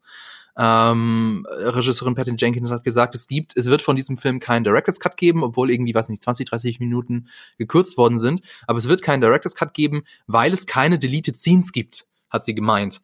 Ähm, kann ich nicht ganz glauben, weil es gibt irgendwie in jedem Film, egal äh, von welchem Meister gemacht, es gibt immer irgendwelche Szenen, die entfallen, aber gut, wenn sie das sagt. Weil äh, das Einzige, was sich geändert hat, die Szenen sind alle drin, aber sie sind halt im, in ihrer ursprünglichen Schnittfassung sind sie alle noch länger. Und das ist so ein bisschen mein Problem an dem Film, denn der Film hat mich nicht ohne Grund an zum Beispiel an, Indiana Jones erinnert. Also es gibt ja auch in Indiana Jones, genauso wie in Wonder Woman äh, 1984, gibt's ja diese eine Szene, wo sie unter dem LKW durchklettert. Das ist ja mehr oder weniger genauso inszeniert. Und so auch dieses mit dem, mit dem äh, mhm. Location Hopping hat mich ein bisschen an Indiana Jones erinnert. Nur Indiana Jones ist zum einen kürzer und er ist sehr viel kurzweiliger, weil mehr Action passiert. Und das muss ich leider sagen, die Geschichte ist interessant, sie ist verrückt, aber sie ist nicht spannend. Zumindest für mich. Und das ist auch so ein bisschen mein Problem. So die, ich finde das alles cool, aber es ist, also, ich bin nicht gefesselt. Weißt du? Versteht ihr das? Ich verstehe, was du sprichst mir meinst. gerade so ja. aus der Seele, weil du den Indiana Jones Vergleich bringst. Ich hatte während dem Gucken schon in den ersten zehn Minuten den Indiana Jones Vergleich im Hinterkopf, nämlich Indiana Jones 3. Der steigt genau wie der Film mit der Jugend ein von Indiana Jones und hier eben von Diana Prince. Und äh, Indiana Jones nimmt sich auch am Anfang eine 10 bis 15 Minuten Szene, um etwas aus seiner Jugend erzählen. Also beides ungefähr gleich lang, beides aus der Jugend, beides zeigt, welche Skills sie haben ähm, und ja, mit welchen Problemen sie auch im Erwachsenenalter noch kämpfen. Nur während das bei, ähm, bei Indiana Jones passiert, im, im dritten Teil, passiert so vieles, was viele spätere Sachen von ihm erklärt. Also wo du die ganze Zeit, oh, aha, Momente hast. Die hast du in dieser ganzen äh, ersten Sequenz von Diana gar nicht. Die macht dann nichts, was du nicht schon von ihr erwarten würdest. Auch weil sie ja auch schon im ersten Film etabliert haben, dass sie als Kind schon sehr talentiert war. Und äh, du, erzähl, du erfährst da eigentlich nichts Neues, nur die Message, äh, äh, äh, das Leben ist manchmal unfair und das musst du akzeptieren. Eine ähnliche Message, wie sie Indiana Jones auch als Jugendlicher lernt. Aber auf dem Weg dahin ist das Pacing viel besser, obwohl die Lauflänge ungefähr gleich ist. Ähm, äh, man erfährt viel mehr, es ist unfassbar witzig, es passiert viel. Äh, und das hast du alles bei dieser äh, Diana Prince-Szene überhaupt nicht. Und das ist so schade, das ist so vergeudet. Man kann den Film so anfangen, aber da musst du auch mehr erzählen, als dass sie äh, das Pferd einholen kann, weil sie eine Abkürzung nimmt. Das ist, das ist wirklich mir viel zu wenig spannend. erzählt. Ich fand's null spannend. Ich bin Mm, find's drin. Ich wirklich, spannend. Die Szene hat mich umgebracht. Ah, ich finde Ah, super spannend, glaub, dass ihr das was- sagt. Okay, Ich finde das super anderes spannend. Ja, genau. lass mich jetzt auf Indiana Ja, ja. Jones eingehen, weil ich finde das nämlich super spannend, dass ihr ausgerechnet Indiana Jones als, als Beispiel rausnimmt. Weil, aus dem einfachen Grund. Ich finde Indiana Jones langweilig. So, ich Geil. kann, mit, ich kann mich mit den Filmen null identifizieren. Ich bin teilweise extrem genervt von den Filmen. Ähm, ich gerade mit den alten Filmen auch überhaupt nichts mit den Frauenfiguren anfangen, weil ich so denke, wie kann man das bitte so erzählen? Wie kann man Harrison Ford das so spielen lassen? Das ist für mich Fremdschämen auf höchstem Niveau, wenn ich diese Filme mir anschaue. Und ich kann sie mir nur, ich kann sie mir nicht mehr anschauen mittlerweile. So. Und ich finde das so spannend, dass ihr ausgerechnet diese Filme nehmt. Weil was heißt das denn, wenn ich bei Wonder Woman da sitze und genau die gegenteilige Empfindung habe. Nämlich, dass Wonder Woman mir eine Geschichte erzählt, die mich entertaint, wo ich die ganze Zeit mit dabei bin, wo ich tatsächlich auch wissen will, was mit dem Protagonisten und auch, auch mit den Antagonisten passiert. Da ist ja, da scheint ja nochmal eine grundlegende andere Ebene drin zu sein, ähm, übers, was Storytelling angeht und was mit Identifikationspotenzial angeht. Und ich finde zum Beispiel, einer der, der Punkte oder einer der, der Motive von Wonder Woman, wo ich irgendwie ähm, einfach mehr wissen wollte, wo ich einfach irgendwie verstanden habe, wo ich äh, Momente der Wahrheit erkannt habe, ist halt eben diese Beziehung zwischen äh, Cheetah, also Barbara, und äh, Wonder Woman, Diana. Dieses, diese Frauen, die beide ähm, am Anfang unglaublich unterschiedlich da reingehen, ähm, eine unglaublich unterschiedliche Wahrnehmung von sich selbst haben und auch von der anderen haben. Das ist ja auch total interessant, diese, diese Szene mit den beiden, wo sie dann irgendwie miteinander irgendwie äh, das erste Mal äh, abends zusammensitzen und dann essen und was trinken und sich da so ein bisschen öffnen. Ne? Und dieses, das halte ich von dir und oder beziehungsweise das sehe ich, wenn ich dich anschaue.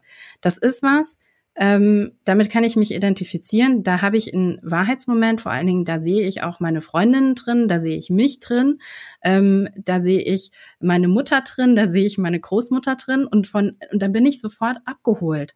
Und dann will ich mehr wissen. Und dann nehmen sie mich an die Hand und geben wir mir immer wieder Bits und Pieces darüber. Barbaras Entwicklung ist und, und, und auch dieses zum Beispiel, wenn sie bei der Gala, wie ähm, Diana reinkommt ähm, und wie sie angeschaut wird. Von Männern und von Frauen wird sie angeschaut. Und ich meine, ich glaube, das können wir uns alle vorstellen. Irgendwie, wenn äh, Gal Gadot irgendwo reinschaut, werden alle Menschen schauen. Ne? Also das ist ja keine Frage. Und dann kommt Barbara rein. Und Barbara kennt das nicht, dass sie so angeschaut wird. Und ich meine, sie sieht verdammt hot aus in dem Kleid. Ne? Also das ist ja auch diese Szene, wenn sie dann in der Umkleidekabine da rauskommt und irgendwie noch so ist, so, äh, keine Ahnung, ob das jetzt ich bin und so. Und die, die Frau in dem Geschäft nur sagt so, holy shit, woman, you brought it. Ähm, und es ist, es ist einfach was, damit kann ich mich identifizieren. Ich verstehe, was für eine Geschichte mir da erzählt wird und ich will mehr davon wissen. Und ich will, bis zum Ende will ich verstehen, was diese Frauen antreibt und was auch der Konflikt zwischen den beiden sein wird. Und ähm, das trägt für mich diesen Film dadurch. Und auf der anderen Seite dann eben natürlich Petro Pascal mit seiner Geschichte. Ich finde zum Beispiel die Geschichte mit ihm und seinem Sohn, ich finde das wahnsinnig schön und kreativ und auch neu, dass mir ein Antagonist so erzählt wird, ne? Dass am Ende ein Antagonist loslassen kann und sagen kann, okay, ich, ähm, ich höre dich.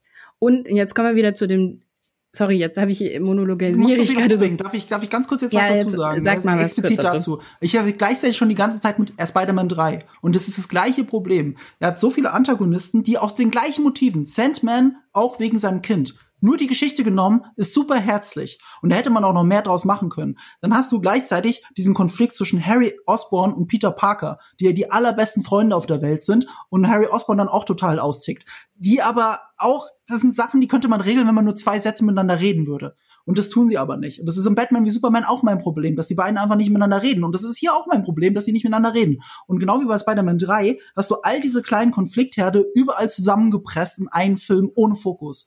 Und das nervt mich so daran. Verstehst du? Die es ist eigentlich gar nicht. Drin. Das ist ja das Spannende. Das, das ist das Spannende daran. Wenn du es runterbrichst, wenn du es runterbrichst, dann geben sich die, die ähm, Szenen gegenseitig was. Also wenn du wirklich dir die Dramaturgie anschaust, du weißt ganz genau, warum das auf dem, auf dem Skript, in dem Skript und auf dem Papier genau so erzählt wurde. Ne? Ja, gut, weil, der Fokus weil ist die Message. einzelne. Die Message ist der Fokus, da gebe ich dir recht. Das ja, ist das und, und, Thema und die Message und einzelne Motive, die sie ansprechen wollten. Das ist da der Grund, warum das so erzählt wird. Und sie bringen es zusammen. Sie bringen es immer wieder thematisch zusammen und machen Themenabschnitte in diesem Film. Und es fühlt sich messy an, aber es fühlt sich auch, für mich fühlt es sich ähm, reich an, reich an Informationen, reich an Geschichten.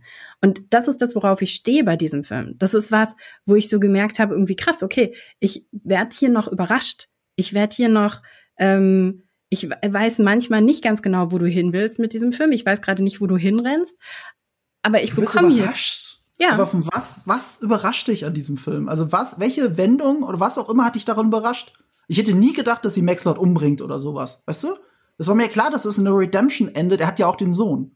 Es war mir auch klar, äh, dass sie Cheetah besiegt und Cheetah äh, äh, äh, daraus gebrochen zurückgelassen wird und das wird offen gelassen. Solche Geschichten, ne? Also, aber es sind die Charaktere und da sind wir und, und, da sind wir bei Patty Jenkins Stärke.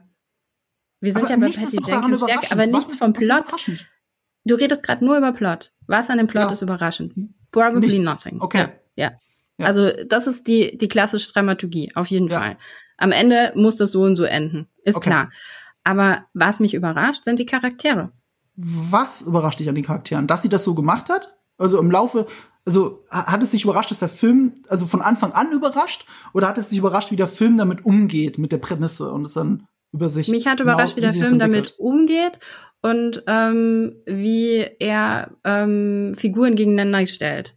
Teilweise. Und wie sie sich gegenseitig spiegeln und welche Entscheidungen sie treffen. Weil ich finde alleine schon die Entscheidung, ähm, also nachdem klar ist, okay, ähm, du hast halt einfach den Wunsch und der Wunsch, den bezahlst du mit deinem größten Gut. Ja. Ähm, und dass Diana obwohl sie halt einfach eine Heldin ist, nicht sofort sagt, ähm, okay, dann ziehe ich meinen Wunsch zurück, sondern dass sie da noch festhält dran, ne? Weil das ihr größter Wunsch ist und weil sie am Ende dann irgendwo, trotzdem sie eine Halbgöttin ist, menschlich ist. Und das finde ich schön. Das, das erzählt mir was ähm, über den Charakter. Das erzählt mir eine Tiefe von diesem Charakter.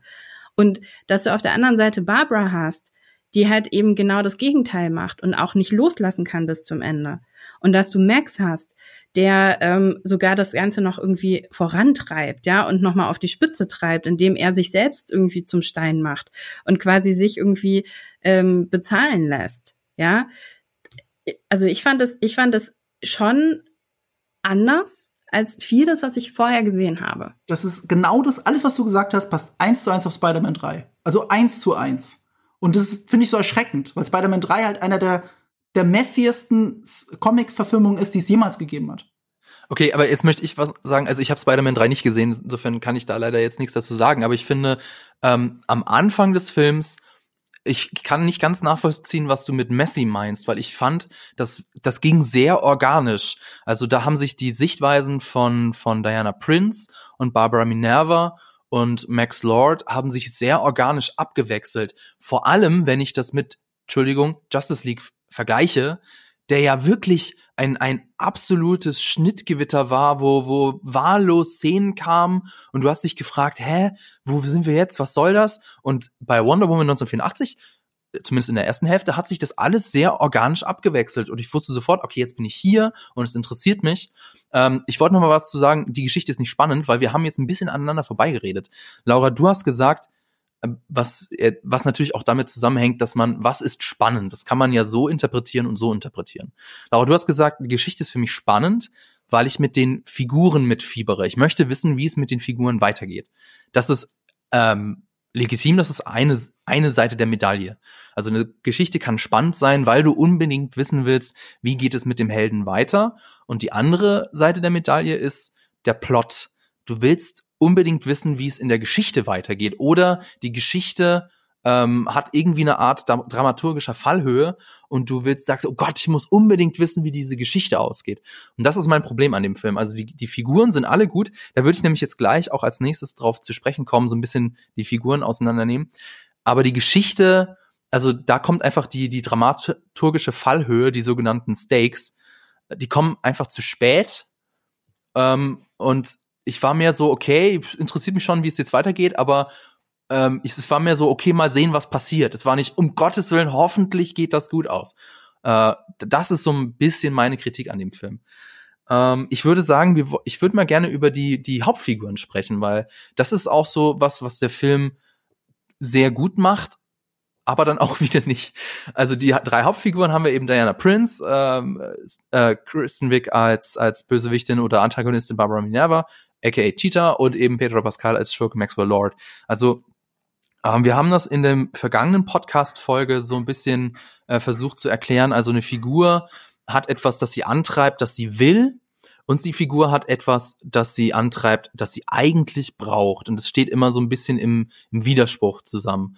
Und das finde ich ist in dem Film eigentlich sehr schön dargestellt. Und jede Figur hat etwas, was sie will.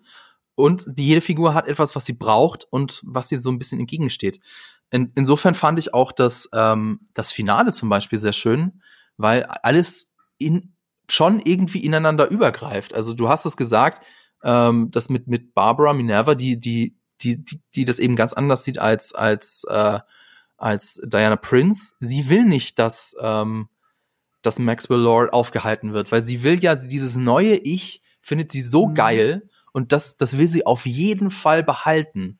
Und das treibt sie in die Konfrontation mit Wonder Woman und finde ich schon ist irgendwie cool. Das einzige, was ich das, tatsächlich sagen muss, was ich was ich ein bisschen kritisieren muss an dem Ganzen, ähm, ich verstehe ihren Trade-off nicht ganz. Also bei bei Diana, bei Wonder Woman ist es klar, ähm, sie hat sich gewünscht, dass Steve Trevor zurückkehrt und dadurch verliert sie ihre Fähigkeiten, dadurch wird sie schwächer. Aber was ist der Trade-off bei bei Barbara Minerva? Sie verliert ihre Menschlichkeit. Nein, das verstehe ich nicht. Das check ich nicht, weil es wird, es, es, es das bleibt für mich nur eine Behauptung. Also äh, Diana Prince sagt, ja, ich, ich erkenne dich nicht wieder, du bist nicht mehr so so toll, wie du früher warst. Und da habe ich mich gefragt, so, hä, wirklich? Es wird nur in kleinen Sachen tatsächlich erzählt. Also es wird zum Beispiel daran erzählt, dass sie eben am Anfang äh, rausgeht und dem äh, Obdachlosen Essen mitbringt. Ne? Also das ja. Äh, stimmt. Ähm, sie haben da ein offensichtliches Motiv gewählt, um einmal zu zeigen, okay, sie ist menschlich. Es wird noch ein bisschen darüber erzählt, dass sie ähm, in den Gesprächen mit, ähm, mit Diana und auch am Anfang, wenn sie halt irgendwie etabliert wird, wenn sie da reinkommt irgendwie und wie sie halt irgendwie auf die andere Frau reagiert, irgendwie, die dann irgendwie schon wieder vergessen hat, wer sie ist. Ähm, da merkst du, da ist so ein bisschen, da ist Humor dabei, da ist eine Wärme dabei, da ist ein, ähm, auch so ein bisschen ein Amüsement über die Welt irgendwie auch dabei, aber gleichzeitig auch eine große Verletztheit darüber, mhm. dass die Welt sie nicht sieht. Ähm, und ich glaube, aus diesem Kern oder beziehungsweise aus diesem Kern bauen sie natürlich dann eben dieses große Want, ne? Also ja. dieses, okay, ich möchte gesehen werden, ich möchte erst irgendwie der erste Step, ich möchte so sein wie Diana, weil Diana wird ganz offensichtlich gesehen. Ähm, und der zweite Step ist dann, nee, nee, nee, ich möchte einzigartig sein. Ähm, und das Need, da hast du recht, da das ist sehr, das ist sehr klein gehalten. Da hat ihnen, glaube ich, dann trotz der Länge des Films irgendwo noch die Zeit gefehlt, um da noch genauer drauf einzugehen. Sie hat auch nicht wirklich, also sie hat ja nur noch diese letzte Szene, wo sie dann ganz offensichtlich auch ihren ähm, Wunsch zurückgezogen hat. Aber danach sieht man sie auch nicht mehr, ne? Also ja. sie hat nicht. Ich hätte das gar nicht so interpretiert, dass sie ihren Wunsch zurückgezogen hat. Das wird, glaube ich, glaube, sie sagt das passiert das. dadurch, dass dass Maxwell Lord seinen Wunsch zurückzieht. Kann man nee. auch so sehen, aber ich glaube, sie, es gibt eine Einstellung, wo sie sagt, I renounce my wish, ich ziehe meinen Wunsch zurück. Ich glaube, es gibt ganz. Sagt sie? Ich glaube schon. Laura, du hast ihn zweimal gesehen. Laura, du hast ihn zweimal gesehen. Also ich glaube nicht, dass sie es sagt, ähm, aber ähm, die Wünsche gehen nur deshalb zurück, also nicht nur, weil Maxwell Lord irgendwie ähm, seinen Wunsch zurückzieht, gehen alle Wünsche weg, sondern die Wünsche gehen auch, also die Leute müssen alle separat ihre Wünsche zurückziehen hm. weil sie sie nicht an, an Maxwell gestellt haben, sondern an den Stein gestellt haben. Ah, aber das würde doch umgekehrt bedeuten, dass Leute, die das nicht machen, ähm, äh, ihre Wünsche weiterhin in Erfüllung gehen. Genau. Und das heißt haben wir aber auch. nicht gesehen. Und deswegen bin ich Weil da. Weil alle, alle ihren Wunsch. Der Film geht davon das aus, dass das alle. Eine sehr naive Sicht. Ja, der Film geht auch davon. Das ist sehr naiv. Der Film geht auch das davon aus, dass auch ein bisschen zynisch ist, dass alle Menschen auf der Welt nur böse Wünsche haben.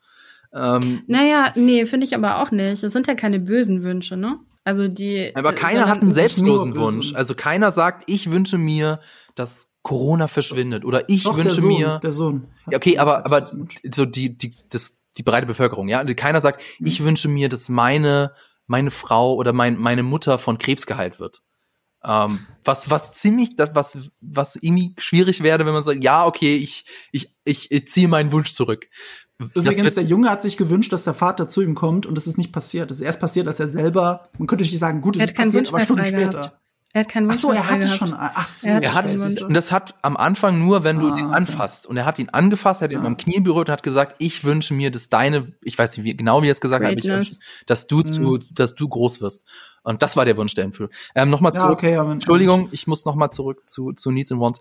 Ähm, das ist immer ein bisschen mein Problem an der Figur Barbara Minerva. Also ich, die funktioniert so, okay, ich verstehe, was sie will, aber ähm, sie war mir zu sehr eine Karikatur. Also es war zu ja. sehr dieses, dieses, was, was ja, ich glaube, Kristen Wick hat das ja auch schon in Ghostbusters so gespielt. Ähm, so dieses tollpatschige, unbeliebte, unbeholfene und die positiven Seiten, also das, was ja auch Diana in ihr sieht, habe ich nicht so wahrgenommen. Insofern stellte sich für mich auch ganz klar die Frage, okay, wozu, wo will denn diese Frau zurück? Also, warum sollte sie den Wunsch wieder zurücknehmen wollen? Anders als also das Einzige, wie ich mir das so erklärt habe, okay, sie möchte wieder Freundin mit Diana sein. Das ist so, oder? Oder ich verstehe nee, das nicht ist, ganz. Nee, nee, das ist tatsächlich das große Ganze. Also das, was Diana am Ende macht, ist ja, dass sie an alle appelliert. Ähm, äh, wie sagt sie das? Ähm, you must be the hero. Only, only you can save the day. Ähm, genau. Renounce your wish. Da redet sie zu Max, aber sie redet zu allen. Also im Grunde genommen, alle sind Helden wenn sie jetzt die Stärke zeigen, ihren Wunsch zurückzuziehen. Also in dem Film, den ich gesehen habe, hatte ich den Eindruck, dass sie am Ende immer noch verbittert ist und am liebsten Vita Cheetah sein möchte, um sich an Wonder Woman zu rächen. Das ist die Person, die ich am Ende gesehen habe und ich habe nicht gehört, dass sie den Wunsch zurückgezogen hat. Ich hatte den aber Eindruck, dass es sie aufgezogen wurde. Vielleicht habe ich das anders gesehen. Ja, sie ist nicht mehr Cheetah, aber sie möchte nochmal Cheetah sein. Ich garantiere dir, wenn es ein Wonder Woman 3 gibt, geben wird, spielt sie eine Rolle.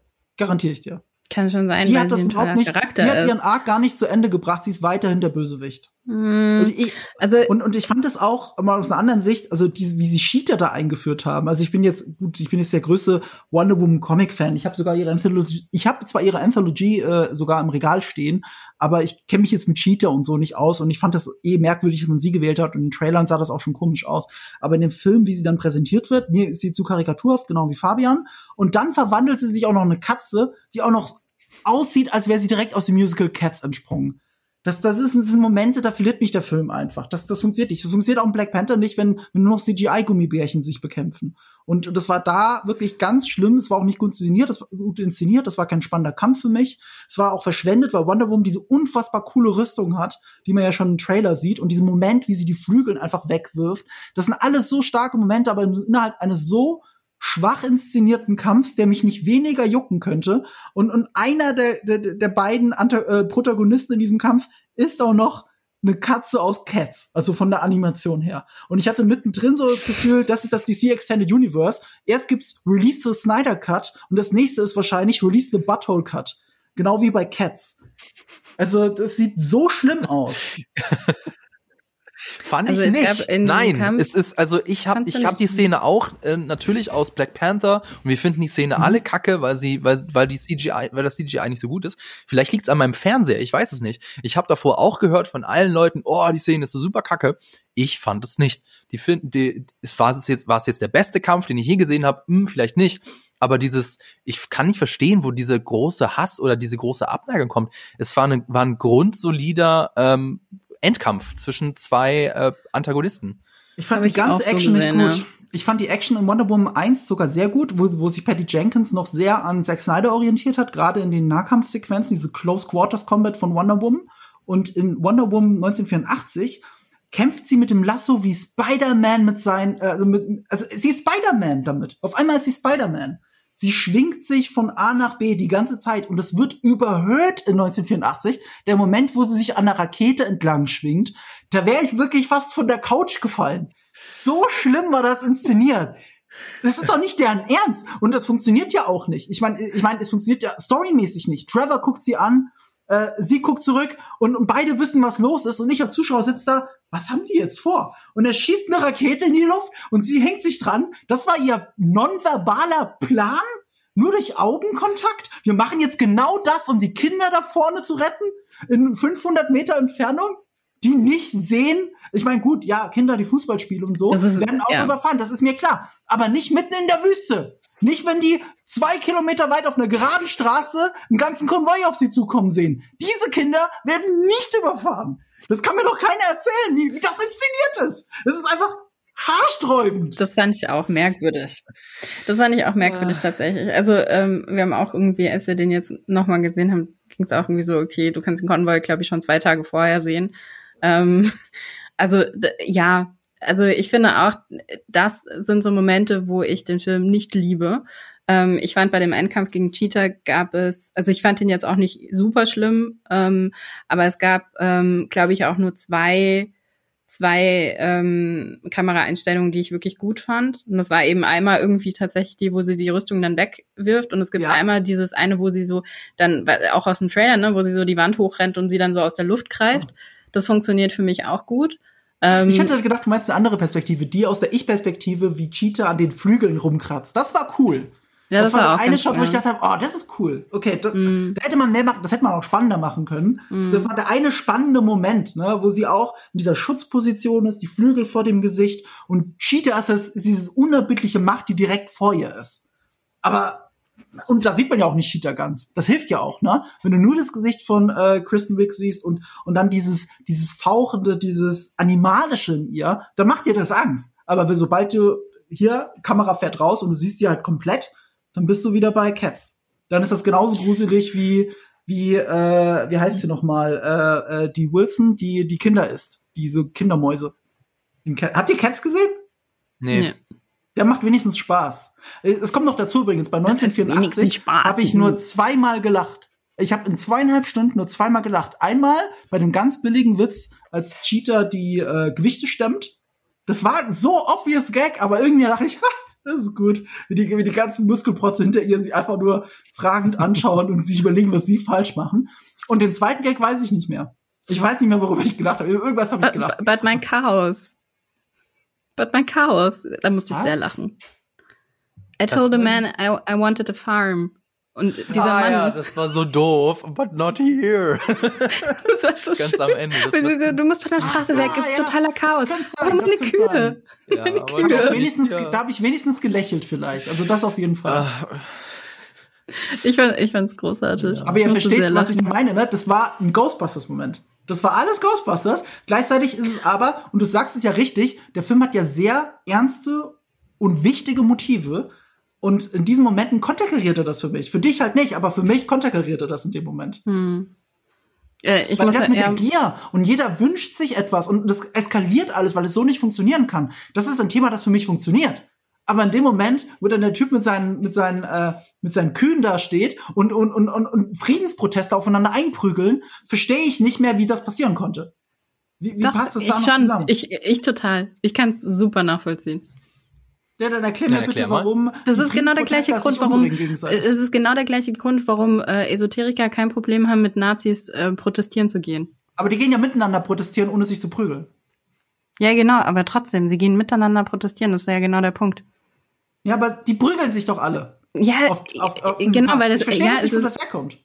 Ja, aber du kannst, ne, weil das, wenn jeder das bekommt, was er will, dann bekommt keiner mehr, was er will. Und dementsprechend Genau. ist es dann irgendwie einfach nur noch komplettes Mayhem, ein, ein, kom- komplettes Chaos. Alle Regeln sind außer Kraft gesetzt. Ja. Und dann sind auch, ähm, dann sind Leute äh, dabei, die sich prügeln. Und dann gibt es auch, und das fand musste ich sehr lachen drüber.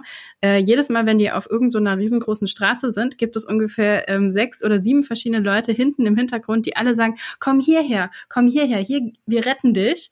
Weil irgendwelche Leute natürlich auch versuchen, andere Leute zu retten. Und dann sind da Polizisten dabei, die versuchen, Leute zu retten. Und direkt daneben stehen aber Leute, äh, äh, äh, Zivilpersonen, die dann sagen, nee, du musst hierher kommen, weil hier, ähm, wir retten dich irgendwie.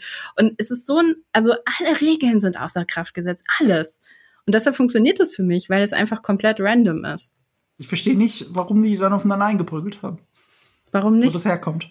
Äh, Weil die Wünsche Du warst nicht ja dabei. Damit zu Du tun warst haben, nicht dabei. Dass ich Du jemand anderen angreifen muss. Ja, aber der Aber Film, Marco, kannst du jetzt- müssen, stell dir mal- Leute sich gegenseitig angreifen. Naja, aber Marco, stell dir doch mal vor, du bist jetzt, es ist, ist jetzt kein geordneter, äh, keine, kein geordneter Protest. Also du bist bei einem Protest und auf einmal, also meinetwegen, du kannst der friedlichste Mensch auf der Welt sein und dann geht auf einmal die Hölle auf Erden bricht los. Links und Ja. rechts äh, Explosionen, Verkehrsunfälle. Du siehst links, wie deine, deine Leute von der Polizei weggezogen, verprügelt werden und du wirst geschubst und also da steigt doch das Adrenalin bei dir auch und irgendwann bist du auch in, in so in, in, in so einem State of Mind, wo du sagst, ah, und, und ich will hier weg und dann, dann schubst du jemand anders, der fällt gegen jemand anderen, der fühlt sich angegriffen, dann fangen die an, sich zu prügeln. Also das kann ich voll verstehen, dass dann Das sich sowas hoch es eskaliert.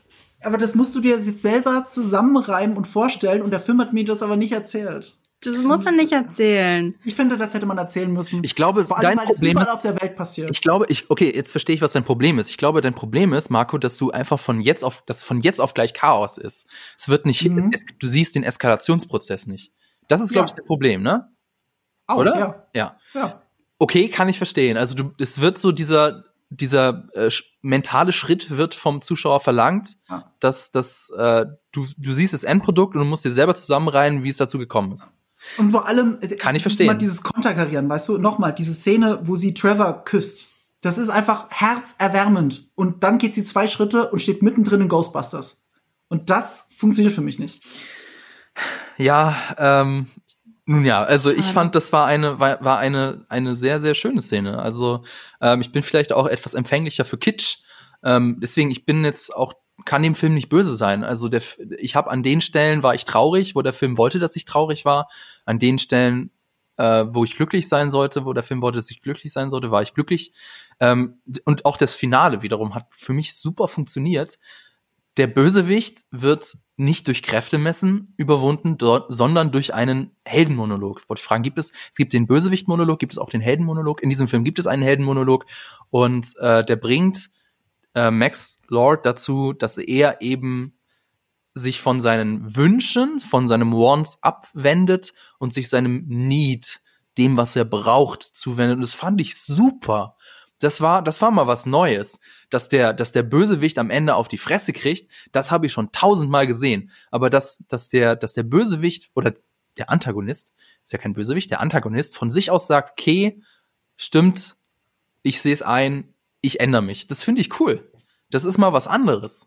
Und deswegen ähm, gehe geh ich auch aus dem Film mit so einer Grundpositivität heraus, anders jetzt zum Beispiel als bei Justice League. Justice League hat ein ähnliches Ende. Bei Justice League auch wird Steppenwolf wird äh, besiegt, die, die Bösewichte verschwinden und alle sind danach glücklich. Aber da kann ich dieses Glückliche nicht ganz checken oder da, da, da kann ich das nicht nachvollziehen, weil es nicht Teil der Geschichte war. Hier ist es Teil der Geschichte. Und deswegen ähm, finde ich das Ende auch relativ gelungen. Word. Word, ja.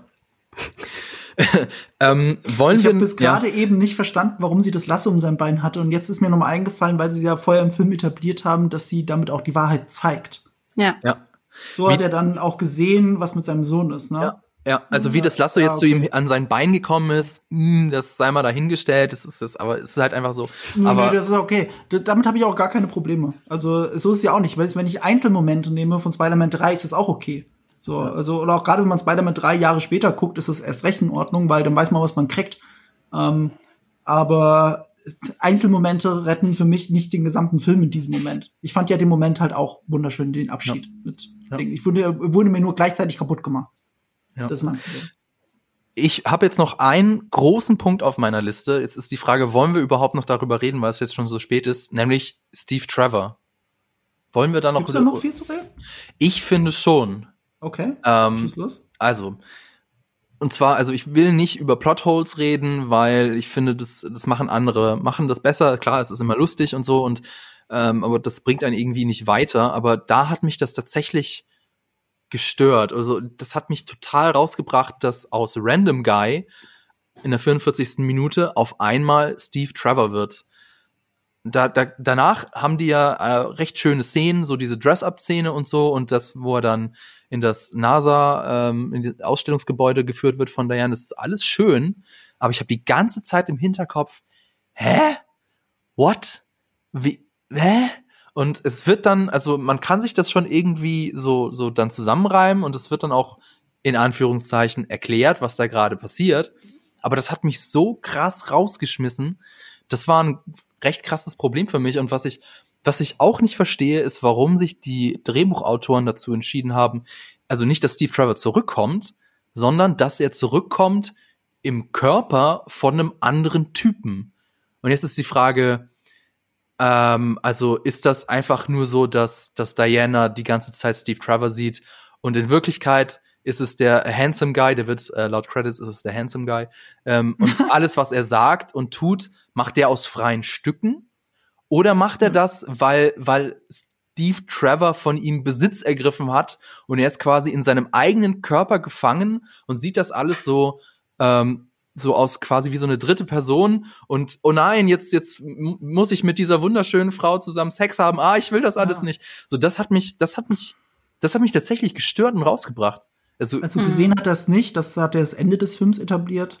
Aber ich finde es moralisch durchaus fragwürdig, äh, dass da ein unbescholtener Mann quasi von Wonder Woman vergewaltigt wird. und auch wer ist er denn? Also er, er spricht sie an, so als es wird ja so inszeniert, als würde er sie kennen. Und auch das frage ich mich, was soll das?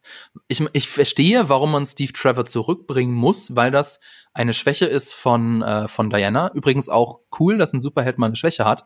Gibt's ganz oft, dass ein Superheld keine Schwäche hat, was ich doof finde. Ähm, ist cool, aber warum muss er so zurückgebracht werden? Also mich hat das total gestört. Hat dich das nicht gestört, Laura? Doch, mich hat das auch gestört, tatsächlich. Aber ähm, also ich, äh, ich erkläre mal, wie ich es verstanden habe. Also ich habe es so verstanden, dass du ihn nicht als Körper zurückbringen kannst, weil er schon zu lange tot ist. Ähm, dementsprechend ergreift sein, sein ähm, Bewusstsein Besitz von einem anderen Körper, der da lebt.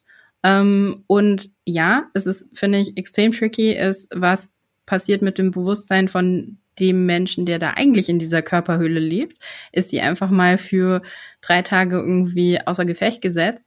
Wäre es sowas wie äh, Bly Männer, wo du dann irgendwie äh, zu zweit in einem Körper irgendwie sozusagen irgendwie leben könntest?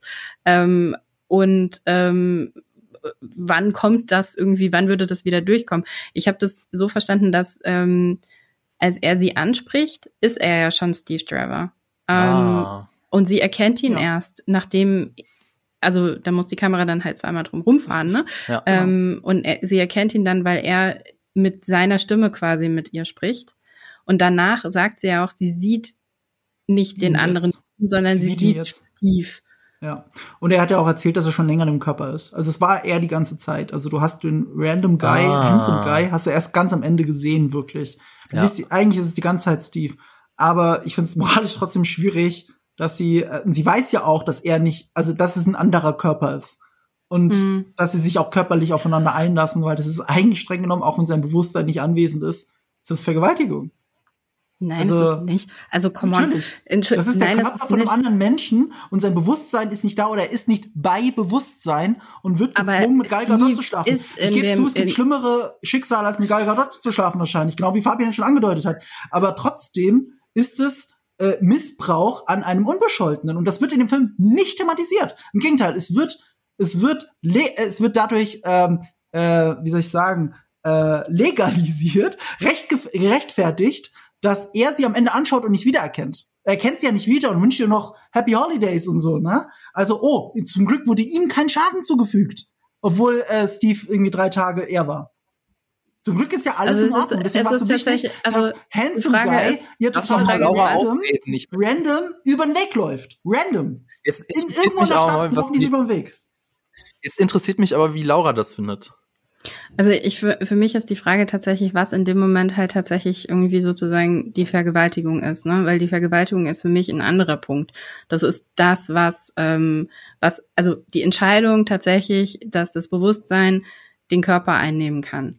Das Mhm. ist so ein, das ist so ein Moment, den ich auf einer inhaltlichen Ebene in dem Film tatsächlich nicht verstanden habe, warum das so sein muss, weil es wird mir nicht erklärt, ähm, also was ich mir jetzt selbst zusammengeschustert habe, irgendwie so dieser Moment, irgendwie, okay, der Körper ist vielleicht schon verwiesen und dementsprechend kann er nicht wieder reanimiert werden, weil er Mhm. jetzt schon zu lange weg war. Ähm, dementsprechend müssen wir einen anderen Körper nehmen. Weil diese Regeln gelten für die anderen Wünsche ja nicht. Also, Mhm. weißt du, diese Wünsche sind ja scheinbar, also ich verstehe diese in diesem Wunschuniversum, was quasi irgendwie möglich ist und was nicht möglich ist, wird jetzt nicht irgendwo, steht nicht irgendwo im Kleingedruckten, ach so, übrigens, aber tote Menschen kannst du nicht reanimieren, weil die haben ja keinen Körper mehr. Mhm. Und das ist für mich tatsächlich ein Problem. Der Grund, warum sie es gemacht haben, ist natürlich irgendwie genau dieses, dass du ähm, dann erzählen kannst, dass äh, A, sie dann am Ende nochmal diesen Typen irgendwie äh, treffen kann. Ne? Das ist irgendwie so eine, eine Storyline, wie du es, warum du es erzählst, dass du na- dann am Ende nochmal diesen Moment hast, dass du auch den Moment hast, was passiert denn, wenn sie sich verabschiedet von Steve? Ähm, wenn das jetzt ein Körper gewesen wäre, wenn er mit seinem Körper zurückgekommen wäre und sie hätte den, Win äh, den, den Wunsch zurückgezogen, löst sich der Körper dann in Luft auf, auf, so wie jetzt irgendwie bei anderen Sachen, irgendwie so wie bei den Raketen, ähm, die ja dann irgendwie, also die Nuklearraketen, die sich dann irgendwie am Ende dann irgendwie auflösen, indem sie aber auch explodieren, hätte der Körper dann explodieren müssen, ähm, hätte der Körper tot umfallen müssen und du hast auf einmal eine Leiche da liegen. Und ich, ich glaube, das ist der Grund, warum sie sich eben für diesen Weg entschieden haben. Ich finde ihn ähm, auch fragwürdig, ehrlich gesagt. Ja, Und warum ja ist es keine Vergewaltigung?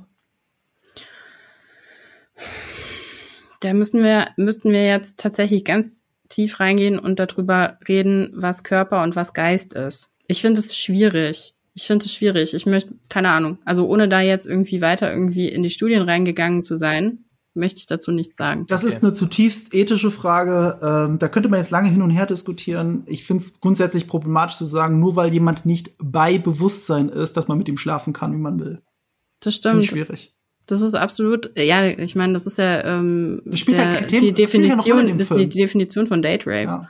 Wenn du halt irgendwie jemanden, ähm, Und das finde ich halt schwierig. Ich meine, der Film hätte das ja, wenn er das irgendwie hätte aufklären können, dann hätte das vielleicht funktioniert. Wenn das Bewusstsein von dem anderen nicht da ist, weißt du, oder irgendwie. Aber ich denke die ganze Zeit, weil sie ja auch das Gesicht von ihm zeigen, da drin steckt jemand anderes. Und, bis zum Ende habe ich gedacht, dass er schreiend hinter den Augen sitzt und alles sieht. Das habe ich wirklich gedacht. Und deswegen haben sie ja diesen letzten Moment drin. Diese, diese, ah, ich kenne dich übrigens nicht, aber ich mag dich und Happy Holidays. Bist ein netter Mensch. Und dann geht er weiter. Weil dadurch hast du eine, eine Rechtfertigung. Okay, ist okay. Er hat ja nichts mitgekriegt. Und er ist glücklich. Ja, passt doch alles. Und er Okay. trägt, zufällig läuft sie mir Weg und zufällig hat er die gleichen Klamotten an wie, das, äh, sowas mag ich halt nicht. Das ist mir zu lazy Storytelling.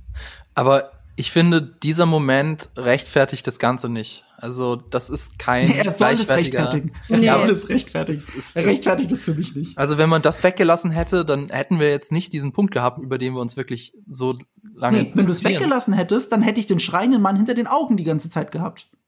Wenn du es Naja, weggelassen nicht- Nein, nein, nein, ich meinte, ich meinte das, nee, nee, Du ich meinte weißt das es anders. halt nicht, ob er ausgelöscht worden ist. Ne? Wenn, du's, wenn du nicht den letzten Punkt hättest, dann hättest du auch erzählen können, dass dieser, also dann hättest du zum Beispiel auch erzählen können, okay, dieser Mensch wurde halt quasi ersetzt.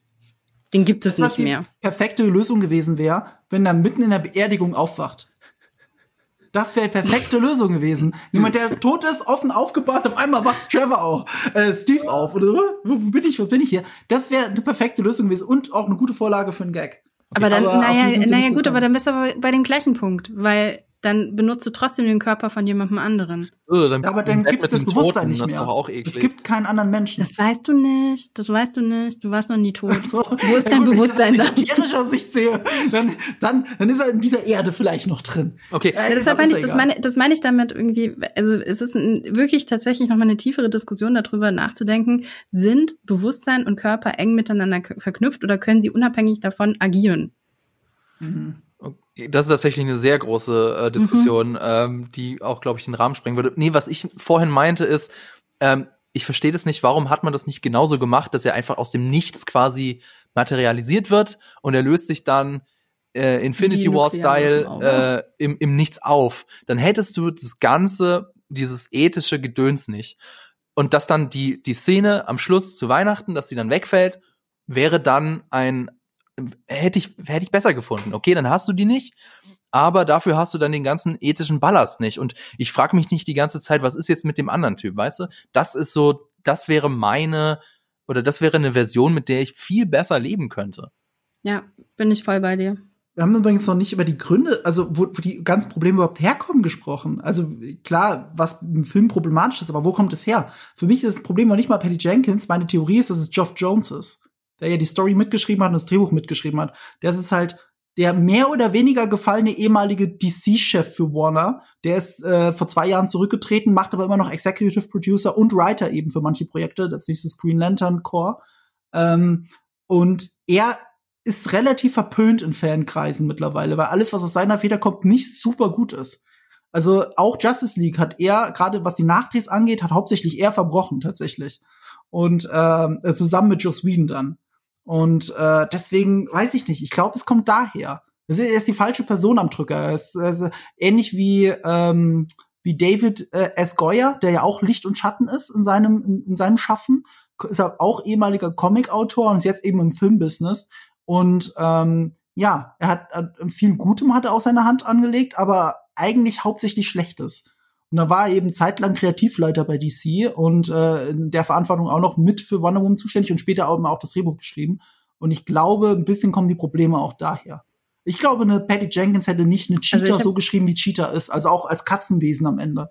Ich glaube, das hätte Patty Jenkins nicht gemacht, aber Mhm. das ist hypo hypothetisch. Das kann ich natürlich nicht sagen. Ich habe auch, ich habe ein Interview mit Patty Jen- Jenkins gelesen, wo sie gemeint hat, ähm, also wo sie ein bisschen durchscheinen lassen hat, dass ähm, bei jetzt 1984 ihre Hand sehr geführt wurde. Oh ja, das habe ich auch gelesen, Mhm. ja. Das wird eben leider auch von, von ganz vielen, die den Film hassen, eben so angeführt. Ja, schau mal da hier, die Patty Jenkins, wenn man der noch mal was erlaubt, dann wird das alles nix.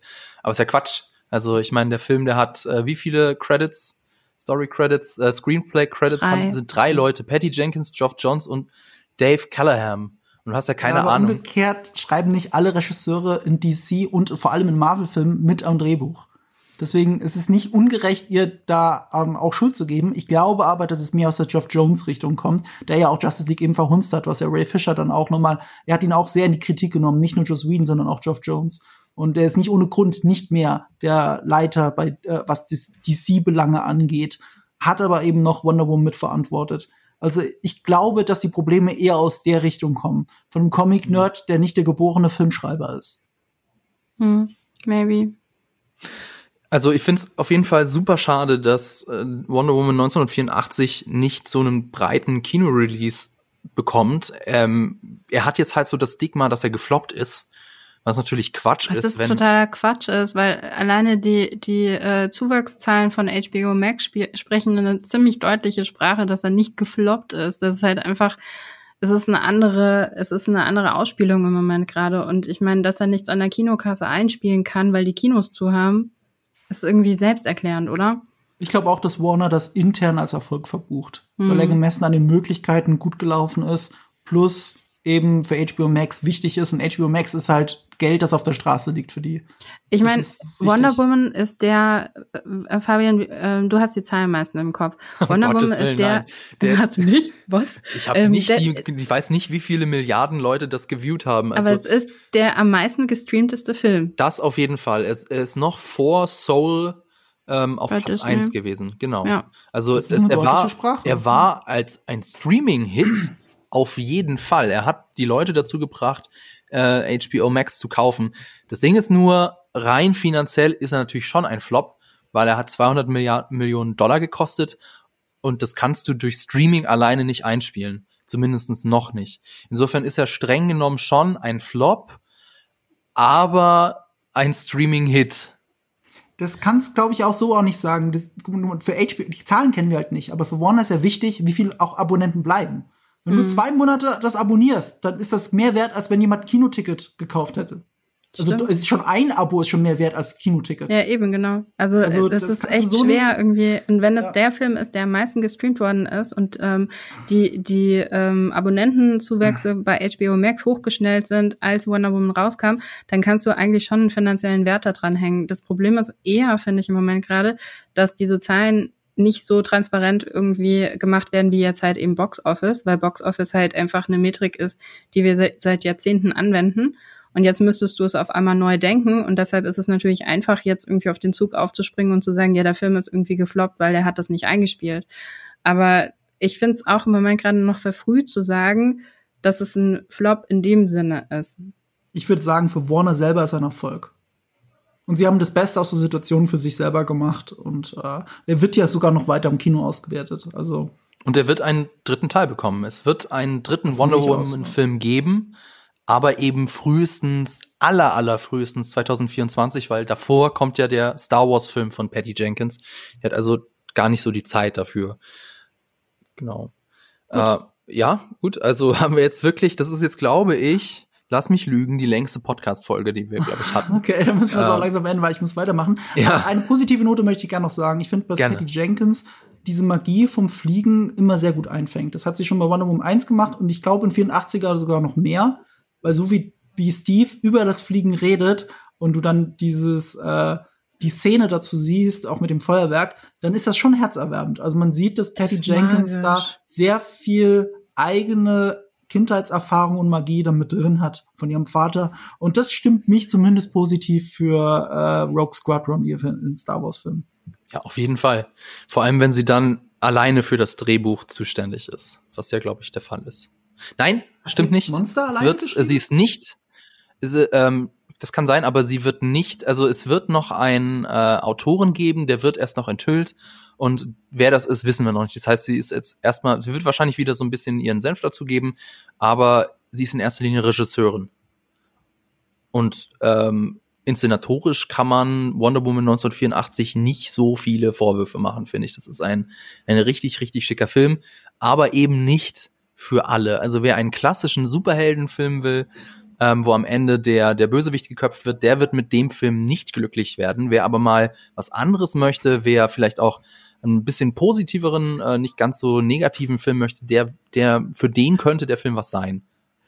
Marco will die ganze Zeit was sagen. Ja. Weil, äh, weil äh, in Justice League, in Zack Snyder's Justice League wird sie äh, Steppenwolf köpfen. Ja, genau deswegen habe ich das Kopf gesagt. rollt ja. durch das Dimensionsportal zu Dark Seeds, Dark Sides Füßen und äh, das ist auch badass und dafür liebe ich auch Wonder Woman, wenn sie badass ist. Ah, okay, schauen wir mal. Also, das war es auf jeden Fall für diese Folge. Vielen, vielen Dank fürs Zuhören. Wenn ihr Kritik, Wünsche oder Anmerkungen habt, dann schreibt es uns doch gerne an sprich mit uns at jellyfish.com. Jelly, J-E-L-L-Y-F-I-S-H.com. Vielen Dank auch an euch, Laura und Marco, dass ihr dabei wart. Danke an das Team im Hintergrund und natürlich an Vodafone. Bis zum nächsten Mal.